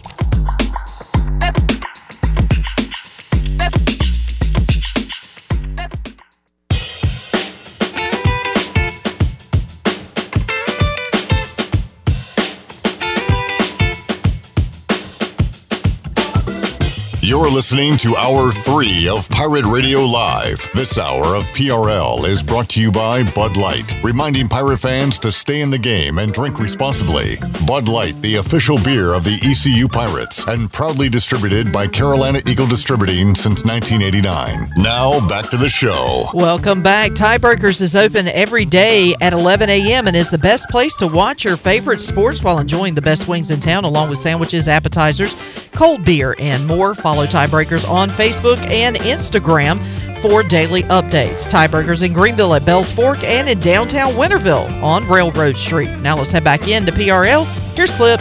All right, we are two weeks and a day away from the Kentucky Derby, and that means it's time for the 18th annual Derby Dash, uh, Rocking Horse Ranch Derby Dash, and we'll talk about it with a couple of guests right now. I guess Jenny's not really a guest.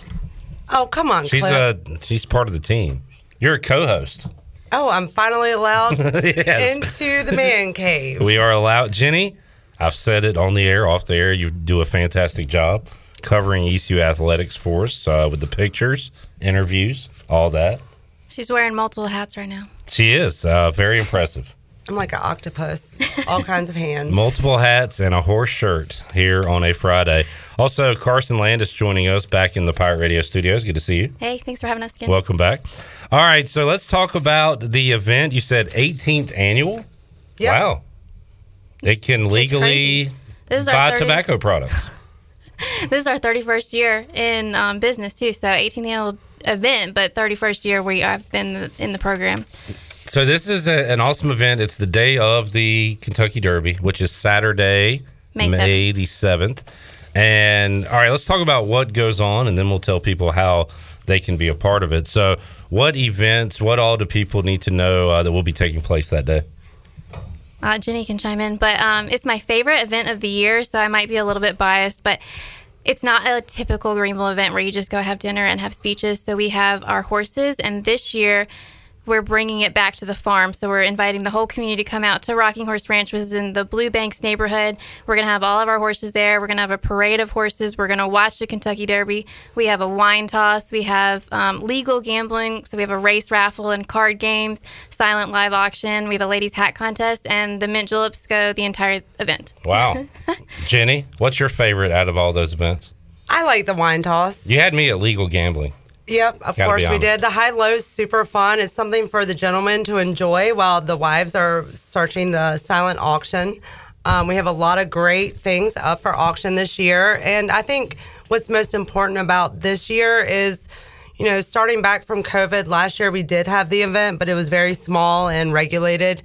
And this year we're trying to come back strong and have it at the farm so everybody can see exactly how special this program is. Uh, the hat contest, do you buy those as is or do you like make your own? How does that work? Some tip most of the winners do alter their hats. So they buy a hat and then they decorate it. Yeah, add on to it. yep. Have you guys ever won? Are you I eligible did to actually win? one year. Okay. She I- did. but I, and I felt kind of bad. But my hat was great, so I only feel a little bit bad. Was that the fruit hat? No, I couldn't wear that one because I wore It it, for so about heavy. five minutes was and I almost heavy. passed out. Yeah, it was too heavy. I made a wine hat because I thought that would be great, and then I couldn't wear it. So do you have y'all's hats ready for this year? Like, have you done your pre-planning? I typically wear just like a little, um, what are they called? Fascinator. Fa- fascinator, just because I'm running around working. It's a Ah, little okay. net slash feather in my hair. All right. Um, haven't decided what I'm going to wear yet, but um, I can alter due to color. Hey, Carson, are you going all out again with your hat? Probably, but I haven't. does. I haven't done it yet. All right. And my mom helps me, which is really great. Uh, You know, sometimes we put jewelry on the hat. And then we also clip. We also have our very own Brian Bailey is our MC to the event. So he. No event is complete without Brian Bailey. It really isn't. Yeah. Um, He's amazing. That's he awesome. Is. He's a he's a natural. He says he's the worst auctioneer, but he does he does his thing, and um, we're always happy to have him there. All right, so you said that I, I might have should have started here. You, you'll have the horses uh, from the Rocking Horse Ranch. What is the Rocking Horse Ranch? Let's talk about that. Um, we are a assisted equine therapy therapeutic riding program for children and adults, ranging from autism to a adult veterans program. Um, we service over 13 counties, and it's one of the true local programs that we have here in the community. The the money that is raised for this event goes directly to operating costs for a farm. It, it costs a lot of money to buy hay, buy feed, just taking care, general care of the horses. So this event means so much to the program and sustaining everything that we do. And it's uh, become a local staple here, this uh, Derby Dash. So, what? Uh, how can people come to this event? Yeah, we want people to buy tickets. So They can go to the website at rhrnc.com. There's a whole link for Derby Dash, and they can purchase tickets there, or they can drop by the barn. We did just get a new executive director this year, and she's been doing a lot of updates to the barn. That's one of the reasons why we wanted to bring people back. So there's a whole new office, whole new sensory room, whole new um, tack room, and it's just a totally brand new program if you haven't been out there in a while. So you can stop by the barn or go on our website. That's awesome. And Jenny, you are passionate about this. You are, and you have a background with horses too, right? ECU Equestrian Team Club. Club. That We've was a ab- real thing. It was a real thing, and um, it all It still started. is. It, it was and is a thing. Yeah, actually, I went. I was in Florida and I saw the intercollegiate equestrian championships with two schools. But it is a big thing in some places of the country. But that's how I got into horses, and um, it's just my passion to help the local community and um, Rocking Horse Ranch. It's two things that I enjoy all in one. So I'm kind of lucky. That is awesome. It is the 18th annual Derby Dash, Rocking Horse Ranch Derby Dash. And uh, folks can go online, get your tickets, and any other information. Anything else? Yeah, it's called Derby Dash Bash. I left off the bash. Because and the what's, uh, 18th annual. what's a dash without a bash? Dash Bash. How long does this event go? Um, it will. It starts at 4 p.m. and will go until about the end of the race. Then you check out from everything that you've done. It's super fun for the day. Great celebration for Kentucky Derby. You're in, you're out by seven, eight o'clock. So it's just come support the community. Come support Rocking Horse Ranch. You mentioned mint juleps. What are the uh, other liquid options as well? Any food options there? No, we're not serving any food. No food. I'm just kidding, Clip. I know t- you always want the food and alcohol. Look, I run a very serious show here. We don't like sarcasm. We don't like jokes. Let's keep it straight. You had enough of Troy earlier. Yeah. So give me a straight answer here. All right. Yep, hors d'oeuvres, dinner. We have water, tea, beer, wine, and mint juleps. Whatever you want. Whatever. ev- We got it all. Yeah, we'll have a big tent set up on the facility on the site, and so we look forward to seeing everybody. And um, be on the lookout, listeners. We might give away some free tickets next week. Ooh, nice tease, Jenny. So perhaps some free tickets to the Derby Dash Bash coming up on Saturday, May the 7th. Have the horses, uh, do we have any names yet? Are we too far out from that? Like, I haven't heard we're too anything far about out. Yeah. I've just seen uh, teasers for Hats and Ladies Day. Um, I haven't seen any horses get off the trailer and arrive at Churchill Downs, but I'm sure um, I can come back and update you on the favorites and all the fun things, and we can make some bets. I know how you like a So you're Legal- going to legal be, bet. you're my horse expert this year, my Derby expert. I can be. I think I was pretty on last time we talked about this last year. How'd you do? Did you pick the winner? I think I did. You think you did. Did you or did you not? It's a Troy answer. I know. Yeah, I'm pretty sure I picked the winner last year. No, I think I said the good things, like right, correct things. Yeah, just like you what you just said there. Yeah, I'm pretty sure I did. Okay, Like, all right. We got it. Uh, Derby Dash Bash. Jenny's going to win the raffle, the horse raffle, and uh, a lot of great stuff going on. So, one more time, this is Saturday, May the 7th. What other information do we need out there? www.rhrnc.com. You can get tickets and all information if you have any questions. And um, we look forward to seeing you guys May 7th. I have a question. You said this bag is what? So that that bag is part of a uh, auction item, as well as a T-shirt was done by a local or- artist. Cool. Artist. Artist. Where are you from? New York? I guess it popped out. Um, in Florida, Wellington, we had um, someone donate an au- awesome auction item that was Okay. personally done. So there'll be a lot of great auction items, variety from jewelry, personalized gifts to some big time items. We actually have that auction online too. So if you don't get a chance to come to the event, you can still go to 32auctions.com uh, slash derby dash 2022. All right. And uh, you guys on like Facebook, I want to see like the hats and stuff. Yeah, we have a Facebook and we have an All event right. page for it. Who judges the hats, by the way? That's a secret. That sounds like an inside job that year you won. All right. Uh, good stuff, ladies. Uh, anything else? Nope. Good to go? We'll see you, and down the stretch they go. Oh, dear. All right. Jenny, uh, we may have you back on to talk about actual horses when we know and get your, well, at least get your pick. Oh, that would be cool if We'll you that. me back in the boys' club. Did I do okay today? You did a fantastic job. Thanks for having us on, Cliff. You got it. Carson, you did great too. All right, let's uh, take a timeout. We'll come back when we return. We'll talk to the voice of Dowdy Ficklen Stadium at Minges Coliseum, Morgan Ahlers. Also, we have to give away some Busch Latte. We'll give away a 15 pack and a large Tommy pizza to Domino's. It's all ahead on Pirate Radio Live. Hour three rolls on after this.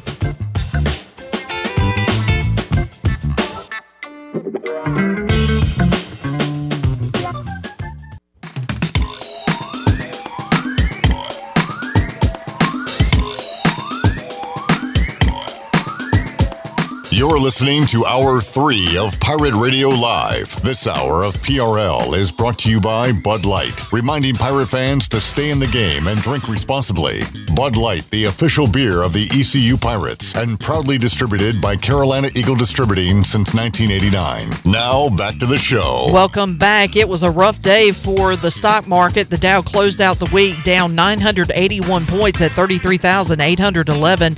Nasdaq was down 335 points at 12,839 and the S&P dropped 121 points and closed out the week at 4,271. That's your Wells Fargo Advisors financial report. For a personal look into investing, call Wells Fargo Advisors today at 756-6900 in Greenville. Wells Fargo Advisors LLC, member SIPC. Now let's head back into PRL. Here's Clip. All right. Always nice when uh, people that smell good join me in the studio. Because we went from Troy and Chandler fresh off the golf course in segment one. Then Slightly smelly. Tony came in a little greasy in hour two. And then we had uh, Jenny and Carson there who uh, made this place smell a little bit better. So we appreciate that. Uh, Since Shirley. you met th- mentioned that, yeah. I'm just going to show Chandler the meme because I can't say it out loud. There's a meme. I want to. I'll show it to you in the break. Oh, inside jokes aren't fair to the listeners. Hey, Let's, it's uh, just like when you're watching TV and we don't know what the hell's going on. I tell you what, I'm not going to talk about what's going on. Yeah, I don't want to talk about it either. ECU's down 10 nothing to Tulane on the Buccaneer Music Hall scoreboard presented by Dubuck. Dubuck. Let's head out to the Pirate Radio live line and talk to the fresh smelling Morgan Ahlers on this Friday. Hello, Morgan. Hello, Clipster. Question. Hello, Shirley. Hello, Pirate Radio World. Here's one for you, Morgan. You've been around a while. You're a crafty veteran. Um, I saw that Frank Thomas was uh, getting a statue put up at Auburn, and it made me think uh, if East Carolina was to erect a statue from a former athlete, uh, who would it be? And I put it out there on Twitter, and we had uh, a lot of answers, mostly uh, football players, a few baseball and basketball, but a lot of Jeff Blake, uh, Justin Hardy, David Garrard, Shane Carden, Zay Jones, Dwayne Harris, all the so Morgan, if East Carolina was to erect a statue, we also had some administrators, coaches as well. Who would uh, come to mind for you if the Pirates, uh, if ECU decided to do that? Wow. Yeah. Uh, that's a tough one. because there's been some really good players come through here. Obviously, you talk about the, the NFL guys. You've had, you know, way back in the day, you had Zach, you know Zach Valentine play. You had uh, Terry Long was a big Pittsburgh Steeler. Uh, Henry Williams played in the CFL, and uh, a lot of a lot of great players have come through here. Just today, I mean, just going back a ways, and then you've got the modern era players. Is what I would call maybe somebody from '90 on up. But that would be a real tough. That'd be a tough question. I don't know. Could you do that? I mean, would you do? Could you do one person? No, everybody would lose their minds. Yeah. You you you couldn't win in that thing. You couldn't win with that. You know, you've had a lot of All Americans play here. Latest being Jaquan McMillian. You know, does he deserve it? Uh, who knows?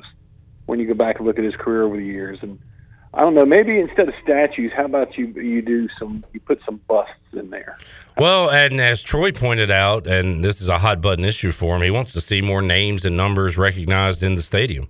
You know, forget a statue. Let's put up some banners. I think, yeah, I think you should. I think you instead of you know, I know that's an honor to be an All American. They've got the people that are up there that are All Americans and have their names up there, but there are a lot of great players Yeah. that have played at East Carolina that weren't All Americans, uh, and you know that's. I think there should be. I think maybe, may, make it a ring of honor. Type thing. And the same thing with basketball. I mean, I know there's not a huge history with basketball, but there's been some pretty good players that have come through here that made an impact. Yeah, I mean, and and you got to do the same thing. a guy that I was interacting on Twitter with a little while ago, Akeem Richmond is still top ten all time three pointers in a season. He might be top five still uh, in uh, in NCAA basketball history, and uh, you know you get get some of those names up there. See him go. I think he went to Evansville, if I'm not mistaken. I'm. I saw where he got picked up by NC State and Kevin Keatts when he reshuffled his staff. And congrats to. Oh yeah. And, uh, you know, never forget where you're from. Yeah, I uh, thought I recognized that name. That was cool to see. Morgan Ahlers joining us. Morgan, uh, hopefully, we'll have a pirate called in the draft this year. Uh, Jaquan McMillian has been in some mocks. In fact, he was Mr. Irrelevant in one of the mocks, uh, the final pick of the draft. But NFL draft coming up next Thursday. Morgan, if you're a GM, and I know you haven't scouted and watched the film on all these guys, but you've at least seen a little bit from each one of them. Uh, what quarterback do you like? Who would you take on your team? You've got Malik Willis, Matt Corral, Kenny Pickett, Desmond Ridder, Sam Howell. Uh, I might be leaving somebody out, but out of those names, uh, what quarterback do you like uh, the most? From an NFL standpoint and a longevity standpoint, I, really like Kenny Pickett. I, I do. I think he's uh, I, I think he's developed into one of those guys, uh, a Roethlisberger type of quarterback that's got a big, you know, big strong kid, big arm, uh, can take a pounding. And you know, I know Malik Willis from Liberty had a heck of a year last year. He's tested well. They they show they keep showing the one throw in pro day they threw it 70 yards down the field, you know, to a, a wide open guy in the end zone. I just, you know, the, in my opinion, I don't think the the I guess the school's kind of still out on him whether he'll be a longevity, be a you know, be a quarterback. Sam Howell, I think he's got a shot at being a decent quarterback. He's played you know three years of football at at Carolina, and uh, you know the question on him is his size and durability. I mean, you know he takes he runs a lot.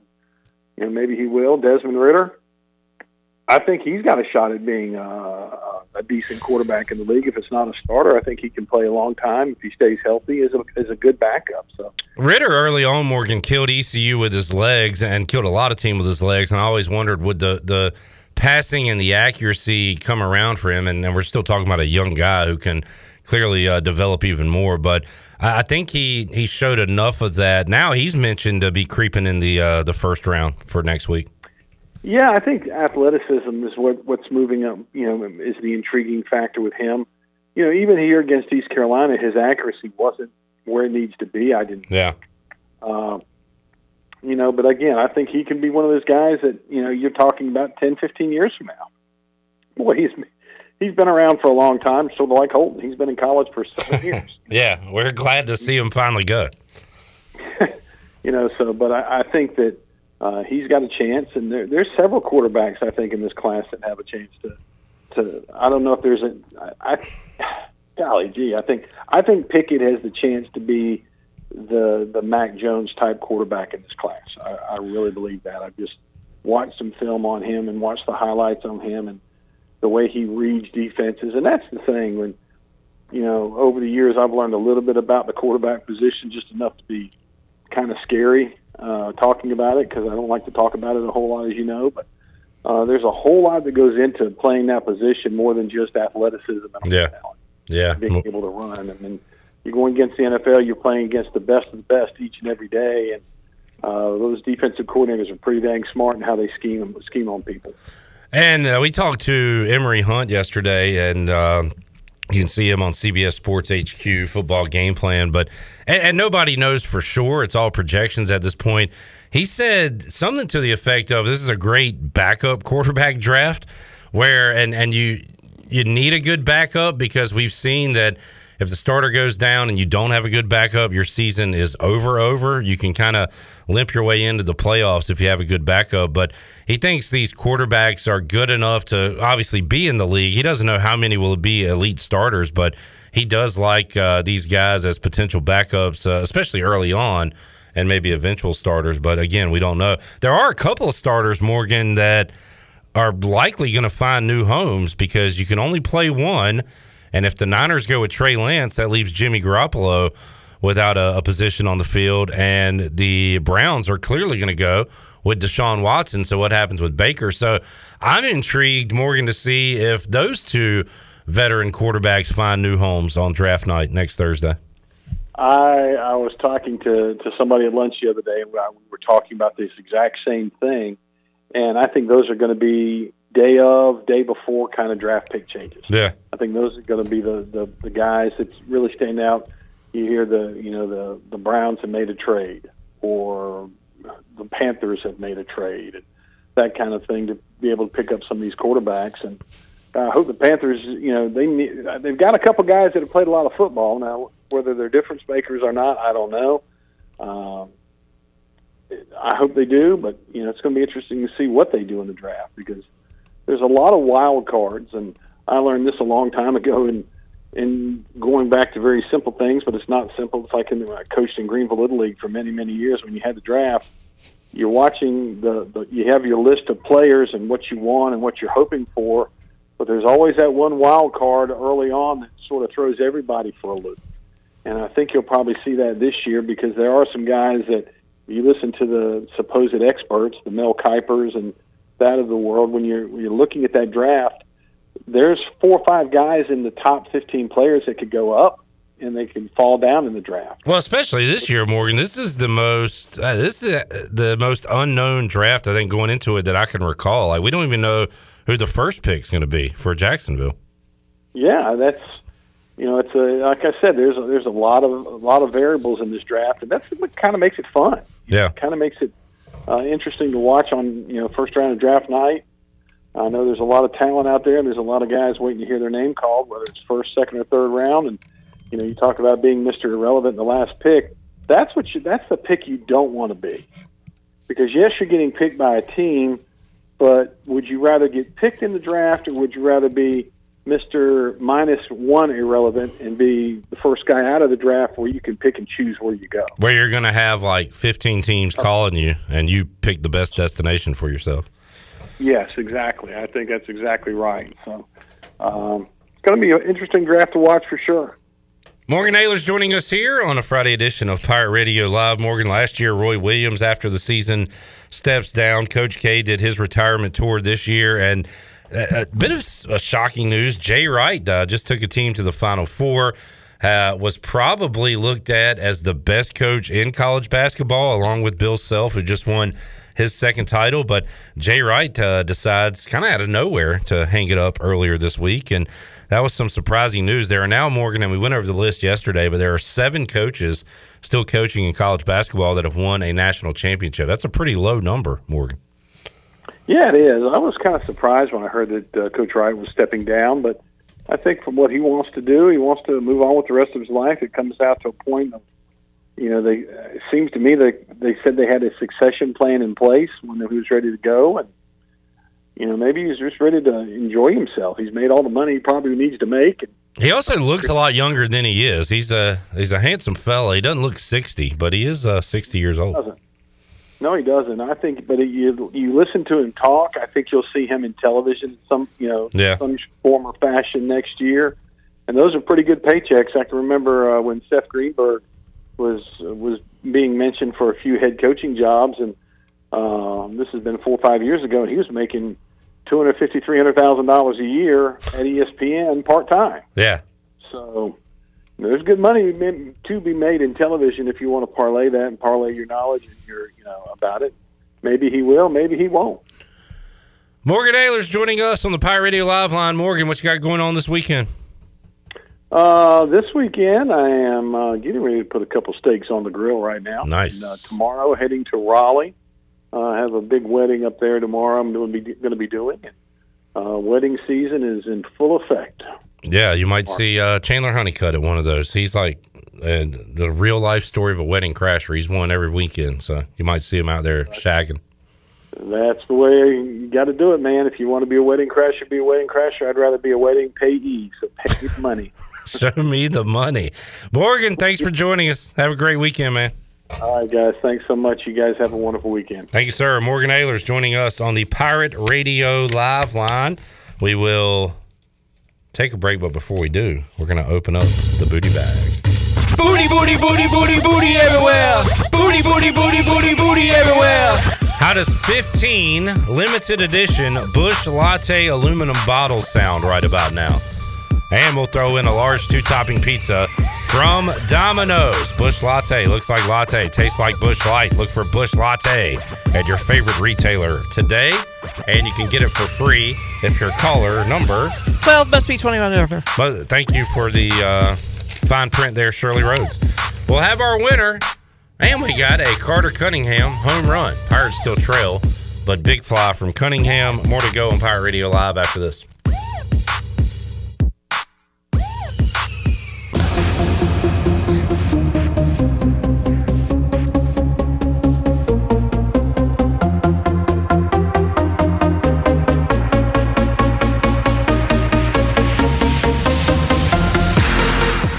Listening to Hour 3 of Pirate Radio Live. This hour of PRL is brought to you by Bud Light, reminding pirate fans to stay in the game and drink responsibly. Bud Light, the official beer of the ECU Pirates, and proudly distributed by Carolina Eagle Distributing since 1989. Now, back to the show.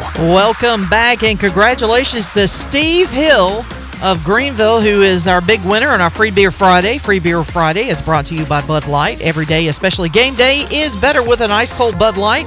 Pick up some Bud Light today at your favorite retailer. Bud Light, proudly distributed by Carolina Eagle Distributing since 1989, and the official beer of the ECU Pirates. Now let's head back in to Pirate Radio Live. Here is your host, Clip Brock. All right, Steve called a shot two Fridays ago, didn't win. Didn't win last Friday, but did win on today's edition of the Free Beer Friday giveaway Busch Latte. Also, uh, fellow Commanders fan, before the Commanders acquired Carson Wentz, I I just I picked Matt Corral last year watching him play college football, and I wanted him to be the next quarterback of Washington. Haven't really thought who I want Washington to, to get in this year's draft, but I'm leaning towards this guy, and Steve put it in the uh, the Facebook live chat earlier in the show. With the 11th pick, the undefeated commander select Kyle Hamilton, Is that the guy from Notre Dame? safety, Notre Dame, freak athlete. Uh, it's worked out. Washington getting a freak athlete at safety in the past with Sean Taylor didn't quite work out with LaRon Landry, who was just juiced out of his mind. But uh, I think I like the idea of Kyle Hamilton being Washington's first pick off the board. Okay. So That'd you're, be- you're fine with not going with the quarterback. They have a quarterback. I don't. I don't love them, but that, they should not draft a quarterback now. If you've got, you've already got Heinicke and Carson Wentz. Heinicke. I think we finally parted ways with Ron Rivera's Kyle Cabana Allen. boy, Kyle Allen. Maintenance guy. His maintenance, his plumber, whatever he is. Um, h- how many years did you guys sign Carson Wentz? Mm, If it's like two years, then like why not draft a quarterback? because these quarterbacks aren't Willing to risk? I'm not as excited about these quarterbacks as maybe a future crop of quarterbacks.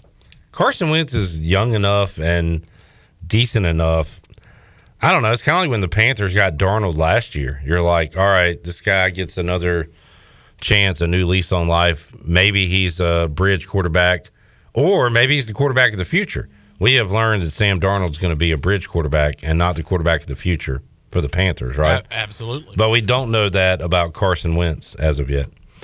So, yeah, I don't, and I can't. I'll I'll try to look it up real quick. How long uh, the uh, Washington football team has Carson Wentz for? By the way, the uh, Pirates added a couple runs, still down big, ten to two.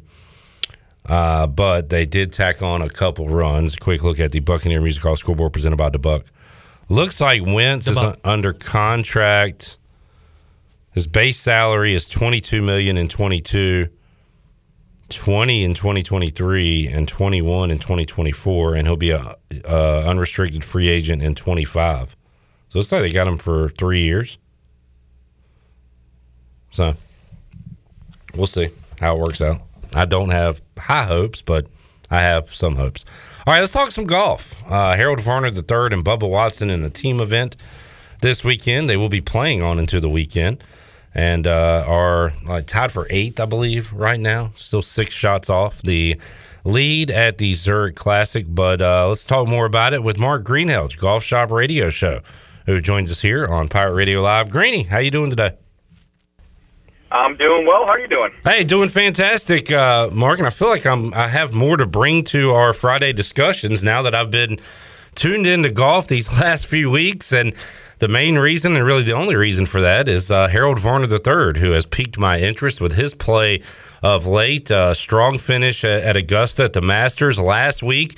Had the lead after three rounds uh, down in South Carolina and just could not get it done on Sunday. One shot short of getting into a playoff. Uh, Jordan Spieth ends up winning it. I guess the story there was, you know, Spieth went into the clubhouse still trailing Shane Lowry by a stroke, but Lowry found the water, missed some short putts, and Spieth able to win that thing. But Harold's been playing great, and uh, and that was a fun finish to watch uh, last Sunday, Greeny.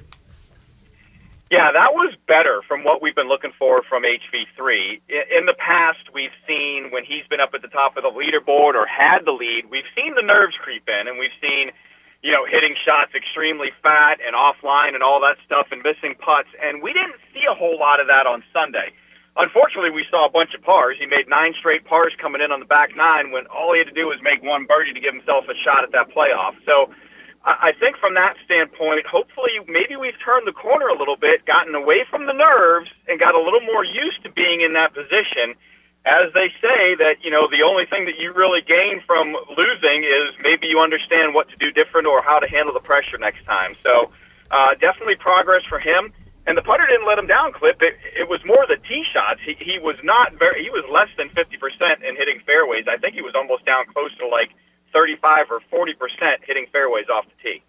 And he's parlayed that into a, a good first couple days. Although without Bubba Watson, he might not be doing as good as uh, Bubba Watson and Harold Varner III finished today at one under. They're minus 11 for the tournament, six shots off the lead as they head into the weekend in this duo event. Greeny, uh, how do you feel generally about these? Uh, you know, they mix it up in the schedule a little bit, put golfers together in a, in a team event. How do you feel about these?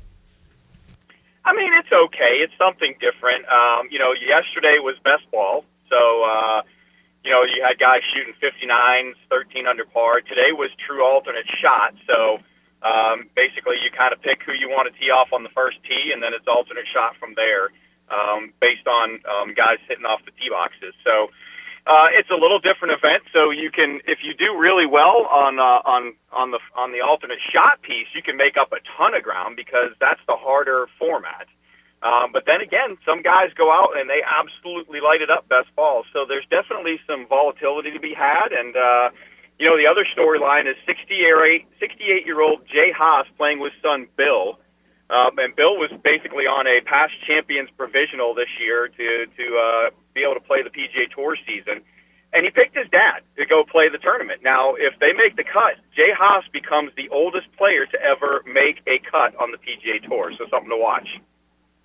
Mark Greenhelge, Golf Shop Radio Show. Speaking of father son, saw the news this week that John Daly II has an NIL deal with, you guessed it, Hooters. And uh, that uh, big fellow, I've seen him in that, that one I don't know if it was a tournament or an event last year where Tiger's son was involved too, Greeny. But uh, how good uh, is John Daly the second in the golf world? Is he somebody you expect to see playing in the pros, or is he uh, at this point kind of living off dad's name?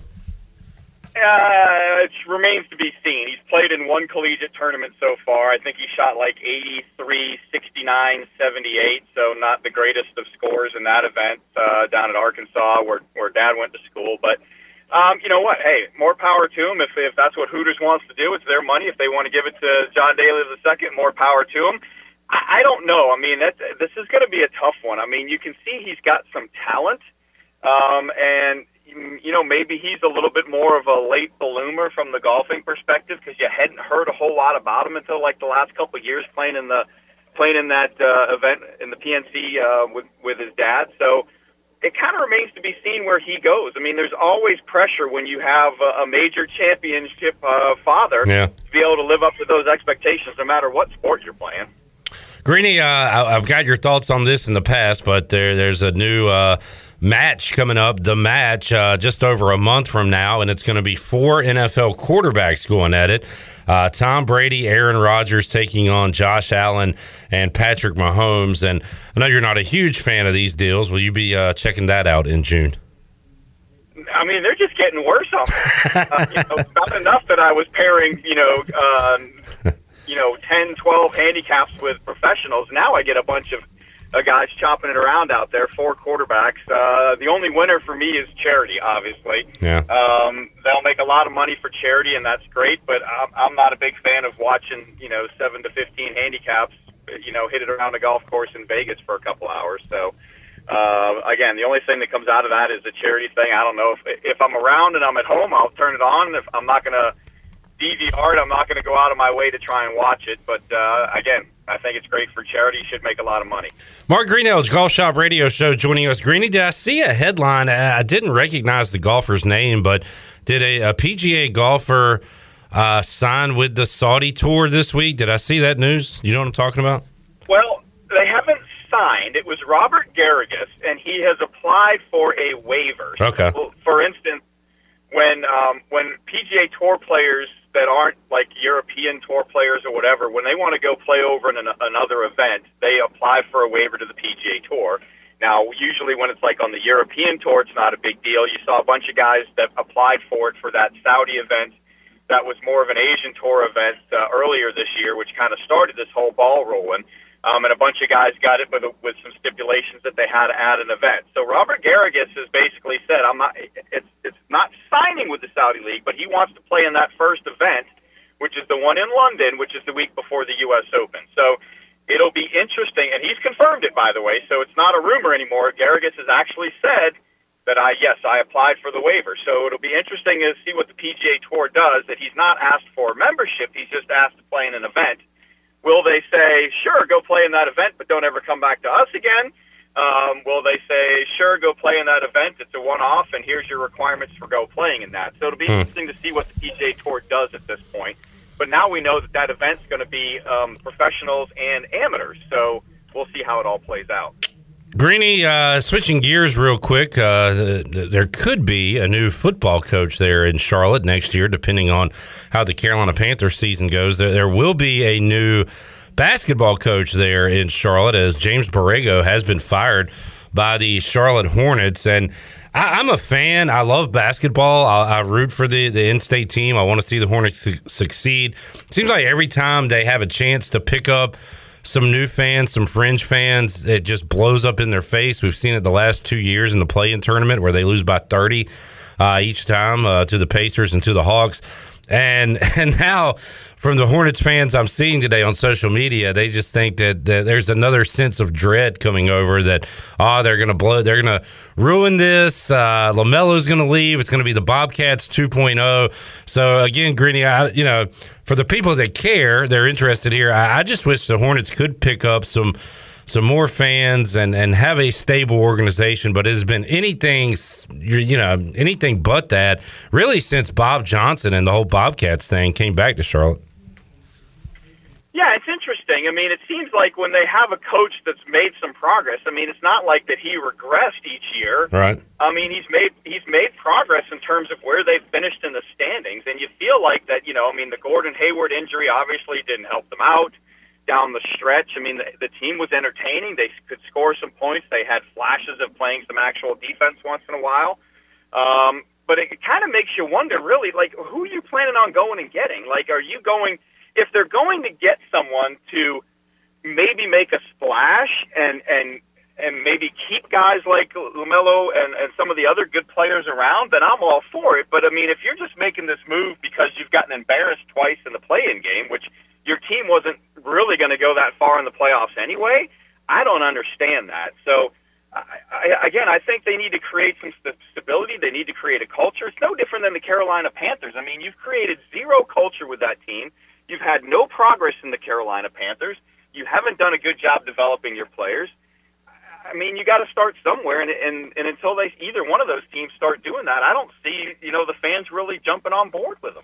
Mark Greenelge, Golf Shop Radio Show, joining us. You can check it out Saturday, eight to ten a.m. right here on Pirate Radio. Greeny, what you got planned for Saturday?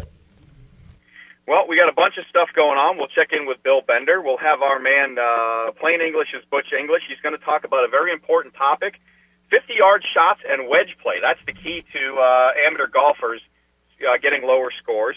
And then we'll check in down at Myrtle Beach with our man Bart Romano. And Then we're going to check in with the uh, the USGA's Julia Pine, as the USGA made a huge announcement this week about adding Pebble Beach to kind of their uh, rotation and anchor courses for U.S. Opens, U.S. Women's Opens, and Senior Opens. And then we'll talk to uh, one of our big sponsors on Great Golf Ball, Brett Blakely of Encores. They've released their second generation Elyxr golf ball. So lots of good stuff going on. Good deal. Uh, Greeny, thanks for joining us today, man. Have a great weekend, a great show tomorrow, and uh, we'll check in with you again next Friday. All right, have a good one too, Cliff. Thanks. Thank you. Mark Greenhill's Golf Shop Radio Show. Looking forward to following Harold on Saturday and Sunday, and uh, keep it locked to Pirate Radio social media accounts. We'll have all the info and scores uh, on he and Bubba Watson playing this weekend down in New Orleans. Uh, Pirates are playing in New Orleans, and it is not going well. ECU trailing 10 to 2 in the seventh inning. Brighter days ahead, hopefully, in this series for East Carolina. Uh, before we go to break, Shirley and Chandler, of course, we're all familiar with Liga Nacional de Baloncesto. Yeah. Sure. Y'all are big fans. Of course, I'm talking about the top men's professional basketball league in the Dominican Republic. And uh, they just held their draft uh, a couple days ago. AJ Brahma uh, was the first pick by San Francisco de Macorís Indians. Uh, he was the first pick. Uh, went to Robert Morris in Nevada. Uh, second pick by Reales de la Vega a Ford, six seven Ford, Alanzo Frink. No way. The second pick in the LNB draft, Alanzo Frink, East Carolina. Wow. Wow. Wow. So I guess Frank. Well, that, I tell you what, the portal took him to a. Uh, Hey, you never know. You never know where that portal will take you. He went through the wrong door. I think he went through the wrong portal. He took a left and He not a right. through the international portal. Now I don't know what the rules are here. If he can decide to go ahead and join this team professionally and and play for them, eh, or if he wants to, maybe jump on uh, and play another year of college basketball. But uh, that is uh, that's real news. Mm, wow. Wow. ECU had a second overall pick in a basketball draft.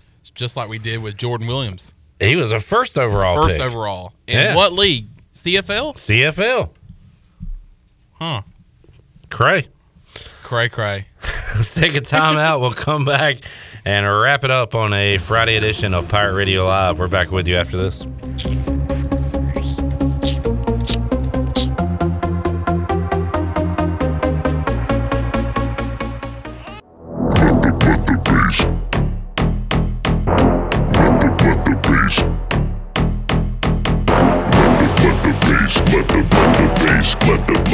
You're listening to Hour 3 of Pirate Radio Live. This hour of PRL is brought to you by Bud Light, reminding pirate fans to stay in the game and drink responsibly.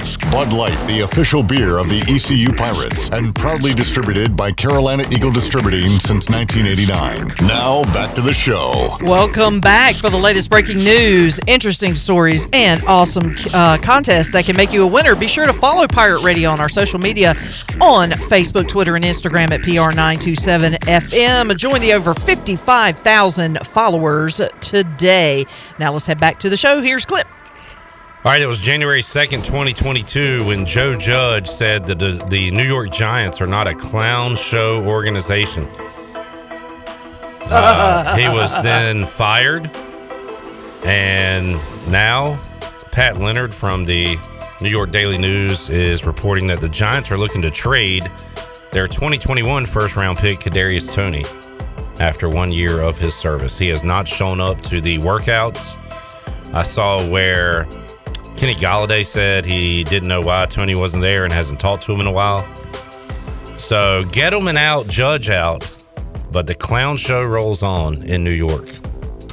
And he said that, by the way, referring to Washington, which is why I agree we are a clown show organization, but only I, I can say that. You can't say that. You know what I'm saying? I can talk about my team. You can't, Joe Judge. So screw you, screw the Giants, and everybody have a great weekend. Chandler, Shirley. Everybody have a great weekend, except for you, the New York Giants. Yeah, screw you, New York Giants. Uh, we will see you Monday, 3 o'clock, on an all new edition of Pirate Radio Live. Have a fantastic weekend, folks, and we'll see you then. So long, everybody. Thanks for listening to Pirate Radio Live, an exclusive presentation of the voice of the pirate nation.